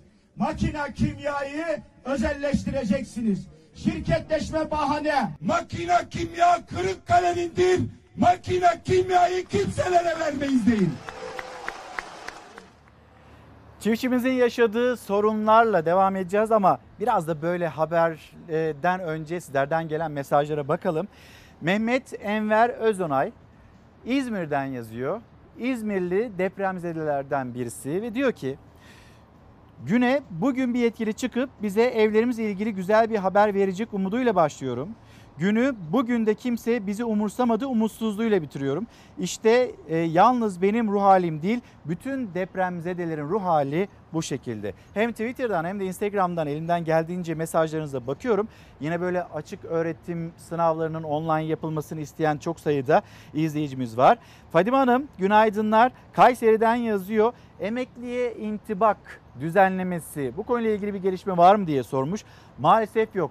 Eskiden kıraathanelere gider siyasetçiler seçim zamanlarında burada anlatırlardı ya da seçmenle buluşurlardı. Seçim olsun olmasın bir tokalaşırlardı. Pandemi döneminde kıraathaneler kapandı. Kıraathaneler, buradaki esnaf, orada çalışanlar unutuldu. Bunu da yine Kadir Bey hatırlatıyor. Az önce mesajını okumuştum sizlere. E, ruh halim darma duman, artan fiyatlar ve 4-5 maaş alıp bizimle dalga geçenleri gördükçe inanın bu fütursuzluk karşısında ne yapacağımızı bilemiyoruz diyor Lale Nur. Bu pahalılıkla ilgili bir değerlendirme daha var. Hemen e, Savaş gösterelim onu. Dünya Gazetesi, Dünya Gazetesi'nde yer alan bir haber. Gıdada fiyat artışının yarısı ambalajdan. Gıda enflasyonu sadece ürün zamlarıyla sınırlı değil kur artışlarıyla birlikte bazı ürünlerde ambalaj maliyeti, ambalaj maliyeti gıda fiyatının üzerine çıktı. Yani gıdaya zam geliyor. Bazı girdiler işte gıdada ambalaj ürünleri özellikle onlar çoğu zaman da ithal ürünler. Dolara euroya zam geldikçe buradaki ambalaja zam geliyor. Neticede gıdaya her ne kadar zam gelmemiş olsa bile yani onu üretenler ne kadar hani böyle piyasa koşullarını düşünüp de zam yapmamaya gayret etse de orada ambalaj yüzünden de o zamlar gelmeye devam ediyor. Ve Ayaz Bey Adıyamanlı bir tütün çiftçisiyim. Tütük, tütün yasaklanıyor. Neden bundan hiç bahsedilmiyor? Kendisinin sorduğu soru bu şekilde. Gelelim çiftçi, çiftçinin üzerindeki maliyet TÜİK'e göre son bir yılda girdi maliyetlerine baktığımızda TÜİK'te bile çok yüksek. %22 seviyesinde. Ama biz çiftçiye sormak istiyoruz ya da bu konunun uzmanlarına, tarım dünyasına ve size çiftçimize sormak istiyoruz. TÜİK'in söylediği gibi girdilerdeki artış %22 mi? Çok daha üzerinde? Mesela sadece hadi o örneği ben vereyim. Sadece gübrede bir yılda artış %100 ama resmi rakamlarda %41. 6 ay önce 900 liraya doyurduğum bu hayvanları şu anda 1600 liraya doyuramıyoruz. Gördüğünüz gibi daha malımız tarlada. Çiftçi ürününü tarladan toplayacak parayı bulamıyor çünkü maliyetler çok yüksek. TÜİK'in açıkladığı Nisan ayı tarımsal girdi enflasyonuna göre yıllık maliyet artışı %22,15. Uzmanlara göre ise çok daha fazla. Hani gıda enflasyonu açıkladığında e, tüketici diyor ki ya TÜİK bu fiyatları nereden alıyor? Biz de gidip oradan alalım. Bu tarımdaki girdi fiyatları da biraz buna benziyor. Gübrenin kilosu 4 lira. Mazotun litresi 7,5 lira. Tohumun kilosu aynen 4 lira. Bunu sattıktan sonra biz koyduğumuzu cebimize kesinlikle alamıyoruz. Et para etmiyor. Süt desen o da para etmiyor. Sesimizi duymanız gerekiyor. Girdilerimizi, maliyetlerimizi düşürmeniz gerekiyor. Bugün çiftçiye sorduğunuz zaman gübredeki fiyat artışı %100'ü buldu son bir yılda. Ama buradaki rakama baktığımızda işte %41.78. TÜİK'e göre son bir yılda en çok gübre fiyatı arttı. Yemdeki fiyat artışı da %22'ye aştı. Çiftçi besici bu oranların çok daha fazla olduğunu söylüyor. Seslerini duyurmak için 22 Haziran'da Hatay'dan Ankara'ya yürümeye hazırlanıyorlar. Son çare olarak yarın Ankara'ya yürüyeceğiz. Ankara sesimizi duymazsa bu inekler kesime gidecek. Ve Türkiye'nin birçok yerinde inekler kesime gidecek. Sadece bunlar değil. Üretim yerine ithalat yapıldığı için orada da kontrolü sağlayamıyoruz. Yem üretimini, yem bitkileri üretimini destekleyerek arttırabiliriz. Bunun için yeterli toprağımız, yeterli e, tohumumuz, olanaklarımız var. Bizim ithalata ödediğimiz yıllık 3-4 milyar dolarlık desteğin en azından bir bölümünü yem üretimine sağlarsak bunu e, bu fiyatı düşürebiliriz. Döviz kurundaki her artış çiftçiyi zorluyor. Tarım yazarı Ali Ekber Yıldırım'a göre maliyetleri düşürmenin yolu dışa bağımlılığı azaltmak. Çiftçi ekmek besici hayvanını büyütmek için destek bekliyor. Bizim et süt fiyatımızı nasıl belirliyorsanız yem, mazot, gübre fiyatlarını da belirtmeniz gerekiyor. Aksi takdirde bu ülkede hayvancılık ve çiftçilik bitmiş durumda. Dünyada yaşamın temeli çiftçidir. Lütfen bizim sesimizi duyun. Şimdi bir bilgiyi paylaşıyor izleyicimiz. Ben de Ali Ekber abi, Ali Ekber Yıldırım'a da buradan onu sormuş olayım. Keçi sütünde bir fiyat düşüşü öyle bir e, durum var mı? Ali Ekber abi eğer izliyorsan e, lütfen bunu bana yazarsan çok sevinirim. Bir de desteklerin ertelenmesiyle ilgili bir gelişme var mı? Muharrem Bey Samsun'dan yazıyor. Her şeye zam zam zam. Ne olacak milletin hali? Bir de ruh halimizi soruyorsunuz demiş kendisi. Sami Öz de Rize'den bizlere günaydın diyor. Hemen bir cennet mahallesine gideceğiz ama cennet mahallesi böyle 40 yıllık 50 yıllık yarım asırlık bir mahalle heyelan bölgesi ilan edildi. Senelerdir hani burada bir adım atılmazken şimdi heyelan bölgesi ilan edildi. Ama gariptir küçük çekmecedeki bu mahalle göl manzaralı, deniz manzaralı aynı zamanda da Kanal İstanbul'un komşusu. Ne zaman ki işte Kanal İstanbul başladı dendi. Ondan sonra bize tebligatlar yağmaya başladı. Heyelan bölgesi ilan edilmiş ama hiçbir rapor yok. 82 yaşındayım. Bu yaştan sonra nereye gideyim? Ağzımızdan lokmamızı, cebimizden paramızı, altımızdan evimizi almaya kalkıyorlar. 40 yıllık binalarının bulunduğu alan Heyelan bölgesi ilan edildi. 400 kişinin evlerinden çıkıp apartmanı da kendi imkanlarıyla yıkmaları istendi. Apartman sakinlerinin iddiasına göre sebep Kanal İstanbul. Kanal İstanbul başlamasından sonra bize hemen Heyelan bölgesi için tebligatlar geldi. Aşağıda marina yapılacakmış zaten gölün oraya.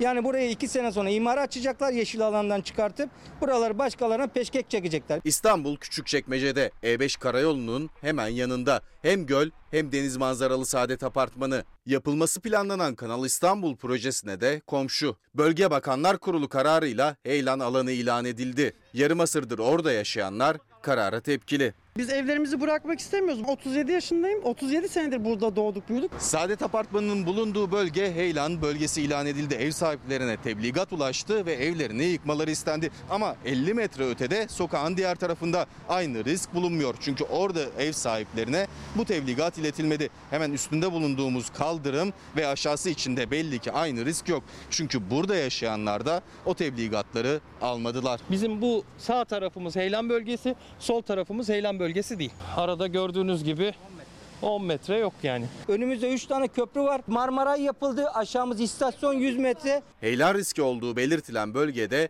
köprüler, toplu ulaşım istasyonları var. Tapulu evlerini terk etmeleri için Saadet Apartmanı'nda oturanlara süre tanındı. Sadece taşınma maliyeti değil, yıkım ücreti de apartman sakinlerine yüklendi. Yıkım parası nasıl ödeyeceğim? Ben se- 75 yaşından sonra ben nasıl ödeyeceğim bu parayı? Çıkmazsanız suyunuzu elektriğinizi keseceğiz. Kurban bayramına kadar bizi burada ya- yollayacaklarmış, göstermeyeceklermiş burada. Burada yaşatmayacaklarmış bizi. Karara itiraz için yargıya başvuran apartman sakinlerinin iddiası Kanal İstanbul nedeniyle bu mağduriyeti yaşadıkları yönünde. İstanbul Büyükşehir Belediye Başkanı Ekrem İmamoğlu'nun da gündemi farklı değildi. 26 Haziran'da ilk köprüsüne temel atılacak projeye karşı olduğunu bir kez daha dile getirdi. Bir vatandaşımız Malatya'da yanaştı. Kanal İstanbul yapılırsa oradan bize para gelecekmiş. Niye buna karşı çıkıyorsunuz dedi bana. Bu kulaklar bunu duydu. Başkanım Kanal İstanbul yapılacak mı? Yapılmayacak. Niye? Kötü bir şey. Oradan para alacağız para. Para mara gelmeyecek yalan. Kandırmasınlar seni bak. Gelecek başkanım. Aldatılmanın ve vatandaşı aldatmanın bu kadar net bir, somut bir örneği olamaz. Sizlerden gelen mesajlara bakmaya gayret ediyorum elimden geldiğince. Birgül Namlıoğlu günaydınlar. Günaydın kardeşim demiş. Hiç haber izleyesim yok ve şu andaki ruh halim de bu. Yapmayın Birgül Hanım bizi yalnız bırakmayın. Ve şimdi isterseniz imdadımıza yetişin tükendik diyen yüz binler esnafımız. Onları bir dinleyelim. Geçim sıkıntısı sokakta. Mahvolduk gittik pahalılığına, mahvolduk gittik. Bizim imdadımıza yetişin. Allah'ınızı seversiz yetişin imdadımıza. Gittik, tükendik. Bizlere bir yardımcı olun bu halka. Biz ölüyoruz, biz açlıktan ölüyoruz artık. Ben bir manava gidiyorum, dükkana gidiyorum. Kasaya geliyorum bin lira. Aldığım hiçbir şey. Millet artık açlıktan ölüyor, feryat ediyor ama hiç kimse sesini çıkartamıyor, korkuyor. Evli misin? Evliyim. Çocuk var mı? İki tane. Geçinebiliyor musun? Sıkıntı. Bir şey daha fark ettim. Türkiye yüzde yetmiş asgari ücret olmuş. İller farklı olsa da muhalefetin sokakta dinlediği dert aynı. Geçim sıkıntısı. Gelecek Partisi lideri Tekirdağ'da, İyi Parti lideri Afyonkarahisar'da, CHP heyeti ise Erzurum'daydı. Erzurumlu üç çocuk annesinin geçim feryadı bir kilo meyve içindi. 5 milyon bir kilo meyve. Çocuklarımız meyve diye ağlıyorlar. Alamıyoruz. Yetmeyin, eylemeyin. Benim üç çocuğum var. İşi yok. Eşim emekli öğretmen. Ya mağduruz ya. Bizim imdadımıza yetişin. Bize bir çare. Biz artık düştük yerlere. Gerçek 2000 lira. Emekliyim düşünün. Bir 2000 lira ev kirası. Ben bir buçuk yıldır eziliyorum. Esnaflıktan eziliyorum. Çile çekiyorum. Hak kredi çekiyorum, hak kredi çekiyorum, hak kredi çekiyorum. Son 3 yılda yoksullarımızın sayısı da 2 milyon 57 bin kişi artarak 17 milyon 921 bin kişiye ulaşmış. Artan yoksulluğun fertleri kesiyor muhalefetin yolunu. CHP, İyi Parti, Gelecek Partisi dinliyor, not alıyor. Bu ara gelen zamlar var. Kırmızı yeter, tavuk ürünlerine. Ondan dolayı biraz hanımlar düşüyor. Benim diyen vatandaşımıza etkisi kesinlikle gelmiyor. Emeklilikte yaşa takılanlar meselesi. İstanbul'u felaketle karşı karşıya bırakacak olan Kanal İstanbul'a kaynak bulup insanların onurlu bir yaşam sürmeleri için nasıl bulunamaz? Ahmet Davutoğlu emeklilikte yaşa takılanların derdine derman için Kanal İstanbul'a harcanması planlanan parayı işaret etti. Deva Partisi lideri Ali Babacan ise ekonominin geldiği son noktayı bayat ekmek alanlar üzerinden anlattı. Birkaç kuruş daha ucuza satan satış sistemleri oluştu. Çünkü taze ekmek almaya vatandaşımız parası yetmiyor. Akşam bayatlamış ekmek 20 kuruş 30 kuruş daha ucuz diye gidiyor o ekmeği alıyor. İmdadımıza yetişin diyor esnaf. Bir de 1,5 liralık ekmeği veresiye yazdıranlar var. Erzurum'dan bir görüntü gelecek az sonra ekranlarınıza. İpek Burnet, Hayran Gözlü Çocuklar. Hemen bu kitaplarımızı da göstereyim. Doktor Ayşegül Çoruhlu her yönüyle bağışıklık, virüsler, bakteriler, otoimmünite, alerjiler, sağlıklı ve uzun bir yaşam için Nalbant Sabri, Cıkcık Baba, Cemal Çandır tarafından yazıldı. Bizimle de paylaşıldı. Ve şimdi Erzurum'a gideceğiz. Veresiye olarak yazdırılan ekmek, siyasetçilerin karşılaştığı durum. Vatandaşın ekmek alırken sıkıntısı var mı? Çok sıkıntısı. Ekmekte de veresiye yapıyoruz biz. Nasıl defter var mı veresiye defteri? Masanın üzerinde bir değil beş tane veresiye defteri, bir buçuk liralık ekmek için. İşte Esnafın veresiye defterleri burada. Geçim sıkıntısı milyonlar için en büyük sorun. TÜİK'in 2020 gelir araştırmasına göre geçen yıl yoksulların oranı 1,1 puan artarak %27,7'ye çıktı. Yani nüfusun üçte biri ağır yoksulluk içinde. Türkiye'de yoksulluk artık Türkiye için sorun olmaktan kalktı. Yok deyince yok olmuyor. Keşke olsa. Yani bu- bunu kabul etmek zorundayız. Muhalefet liderleri ve milletvekilleri sahada. Kah çiftçi için, kah esnaf ve vatandaş için. Burası Erzurum, Şenkaya ilçesi. Fırıncı dertli 50 kilo un 180 lira, ekmek 1,5 lira. Maliyeti çıkaramıyoruz diyorlar. İçin? Hayır hayır hiç hiç boş. Gelir kaybı resmi rakamlarda da net görülüyor. CHP'li Erdoğan toprağa göre Türkiye'de 27,6 milyon kişi mutlak yoksulluk içinde. Nüfusun %13,7'lik kısmı ise sürekli kronik yoksulluk içinde. Şimdi TÜİK tarımda girdi maliyetlerini hesapladı. Bir yılda gir- girdi maliyetindeki artışın %22.5 olduğunu söylüyor. Ama çiftçiye sorduğumuzda bunun çok daha fazla olduğunu gözlemliyoruz. Zaten haberimize de bu şekildeydi. Bir çiftçimiz Mustafa Akan yazmış. 150 liraya aldığımız ilaç 350 lira oldu. Yani hani bunu nasıl hesaplıyor TÜİK? Hani TÜİK bir enflasyon hesaplıyor. Nereden hangi marketten hesaplıyorsa gidelim oradan alışveriş yapalım deniliyordu ya. Çiftçi de şimdi aslında aynı çağrıyı yapıyor. Bu girdi fiyatlarıyla ilgili TÜİK verileri nereden alıyorsa ilaç konusunda, gübre konusunda bu maliyeti arttıran e, girdilerle ilgili bize bir söylesinler de gidelim oradan alalım. İşte 150 liralık ilaç %100'den daha fazla zam almış 350 lira olmuş. Yine günaydın diyen bizi takibe alan, e, alan izleyicilerimizden Sait Bey var. Münevver Özgür selamlarımızı iletelim. E, yine Melek Hanım yazmış geçim sıkıntısı en önemli mesele olduğunu o da dillendiriyor izleyicilerimiz arasında. Şimdi bir de isterseniz hani Melek Hanım da hatırlattı. Geçim sıkıntısı. Bu geçim sıkıntısının sonrası borcu borçla çevirmek. Eğer işsiz de kalındıysa şayet o zaman hani kredi de alamıyorsunuz, borcunuzu da ödeyemiyorsunuz. Ne oluyor? Muhtarlıklara gittiğinizde aslında ne olduğunu, orada biriken tebligatları gördüğünüzde ne olduğunu anlıyorsunuz. İş yok, güç yok. Her tarafa borçlandık. Kredi kartlarımızın hepsi zaten borç içinde. Maalesef borçlarla ayaktayız ve kapatıyoruz. Bakın zaten tabelamızda asılı. Borçlarımızı ödeyemediğimiz için kapatıyoruz. En çok kredi kart borcu geliyor. Vatandaş ihtiyacı var. Yiyecek içecek market borcu yani. Son 3 ay içerisinde gelen evrak bu mesela son 3 ay içerisinde yaklaşık olarak buna yakında alan vatandaşlarım oldu. Çoğu dışarı çıkıyor, kapıda yırtıp atıp gidiyor yani. İş yok, çalışamıyor, ödeme güçlüğü yok. Esnaf da çalışanlar da borç içinde. Muhtarlıklar da o borçların tebligatlarıyla dolu. Ödeme gücü olmayan tebligatı aldığı gibi bir kenara atıyor. Bazı borçlularsa hiç almıyor bile. Muhtarlıklarda aylardır alınmayı bekleyen borç tebligatları birlikte 10 bin nüfuslu bu mahallede son 3 ayda biriken 400 adet borç tebligatı var. Vatandaşlar işsizlikten, kredi kartına dayanmaktan altıya düşüyor. Mesela bana soruyor, diyor ki ne yapacağız bunu? Diyorum ki taksitlendirme, ödemeye bakacağız. E neyle taksitlendirelim? Çalışmıyorum diyor. Ay o kadar çok iş. Vallahi hep bir sürü borç var. Kart, kartın ek kartı, kredi, hepsi. Limitleri hep zorlamışız, sonuna dayanmışız. Nereye kadar gidecek bilmiyorum. Alım gücü düştü, borç arttı. TÜİK'e göre 2020 yılında Türkiye'de yaşayanların satın alma gücü Avrupa'nın %36 altında kaldı. Yılın ilk 6 ayında icra ve iflas dairelerine 3 milyon 407 bin yeni dosya geldi. Dosyaların toplam sayısı 22 milyonu aştı. Kredi borçlarım var, vergi borcum var, kiram var. Küçücük bir yer ama iş de yapamıyoruz. 60 ile 70 arası bir kredi borcum var. 30 bin lira destek kredisi çektik. Zaten bir ay ödedi, gerisi duruyor. Erteletirdik. Ödemelere dair esnaf ve tüketici kadar Bankacılık Düzenleme ve Denetleme Kurumu da umutsuz gözüküyor. Gecikmiş kredilerin takibe düşme süresini yeniden 3 aydan 6 aya uzattı BDDK. Ne ifade eder ki? Sonrasında nasıl hani e, ödeyeceksiniz iş yapamıyorsanız? 3 ay sonra, 6 ay sonra, 12 ay sonra erteleseniz ne olur? Ödemeyi nasıl yapacaksınız? Kazanamıyorsunuz bir defa. Feci bir iş kazası haberi var Samsun'dan ekranlarınıza taşıyacağız ama bir son dakika gelişmesi var. Onu paylaşalım.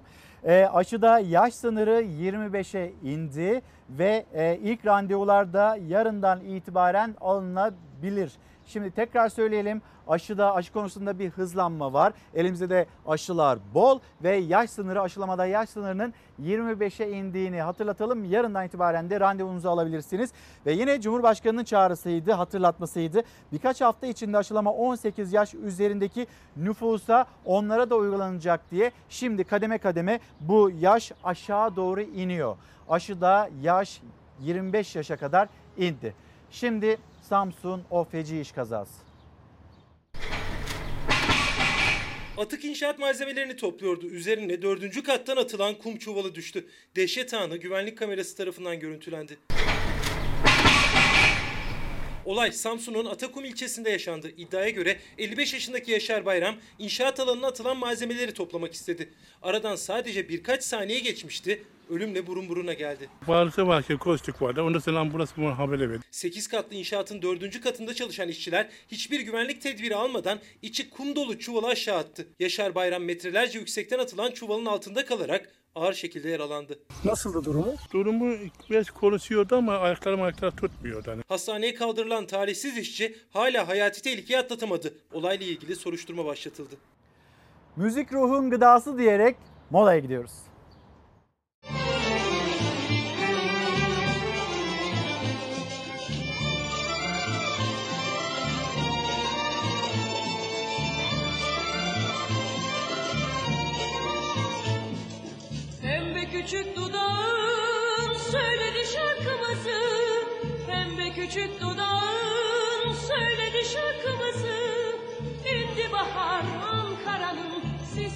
Sisli yamaçlarına İçli sesin ah ne kadar açtı gönül yazımı Her gören ağladı kalbini bağladı dalgalı saçlarına.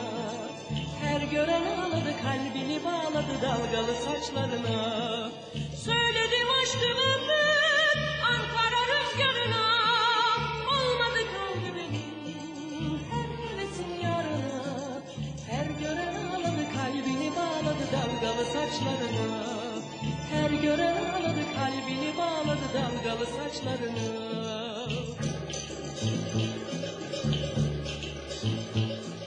Günaydın bir kez daha. Çalar Saat'e nokta koyma vakti geldi. Türkiye'nin gündemine, dünyanın gündemine ve sizin gündeminize elimizden geldiğince bakmaya çalıştık. Yarın saatler 8'i gösterdiğinde yine Fox ekranlarında Çalar Saat'te buluşalım istiyoruz. Kapatırken her zamanki gibi teşekkürümüz sizlere. Bizi izlediğiniz için teşekkür ederiz. Bir mani keder olmazsa yarın sabah tekrar buluşuruz. Hoşça kalın. Sağlıklı, güzel bir gün olsun.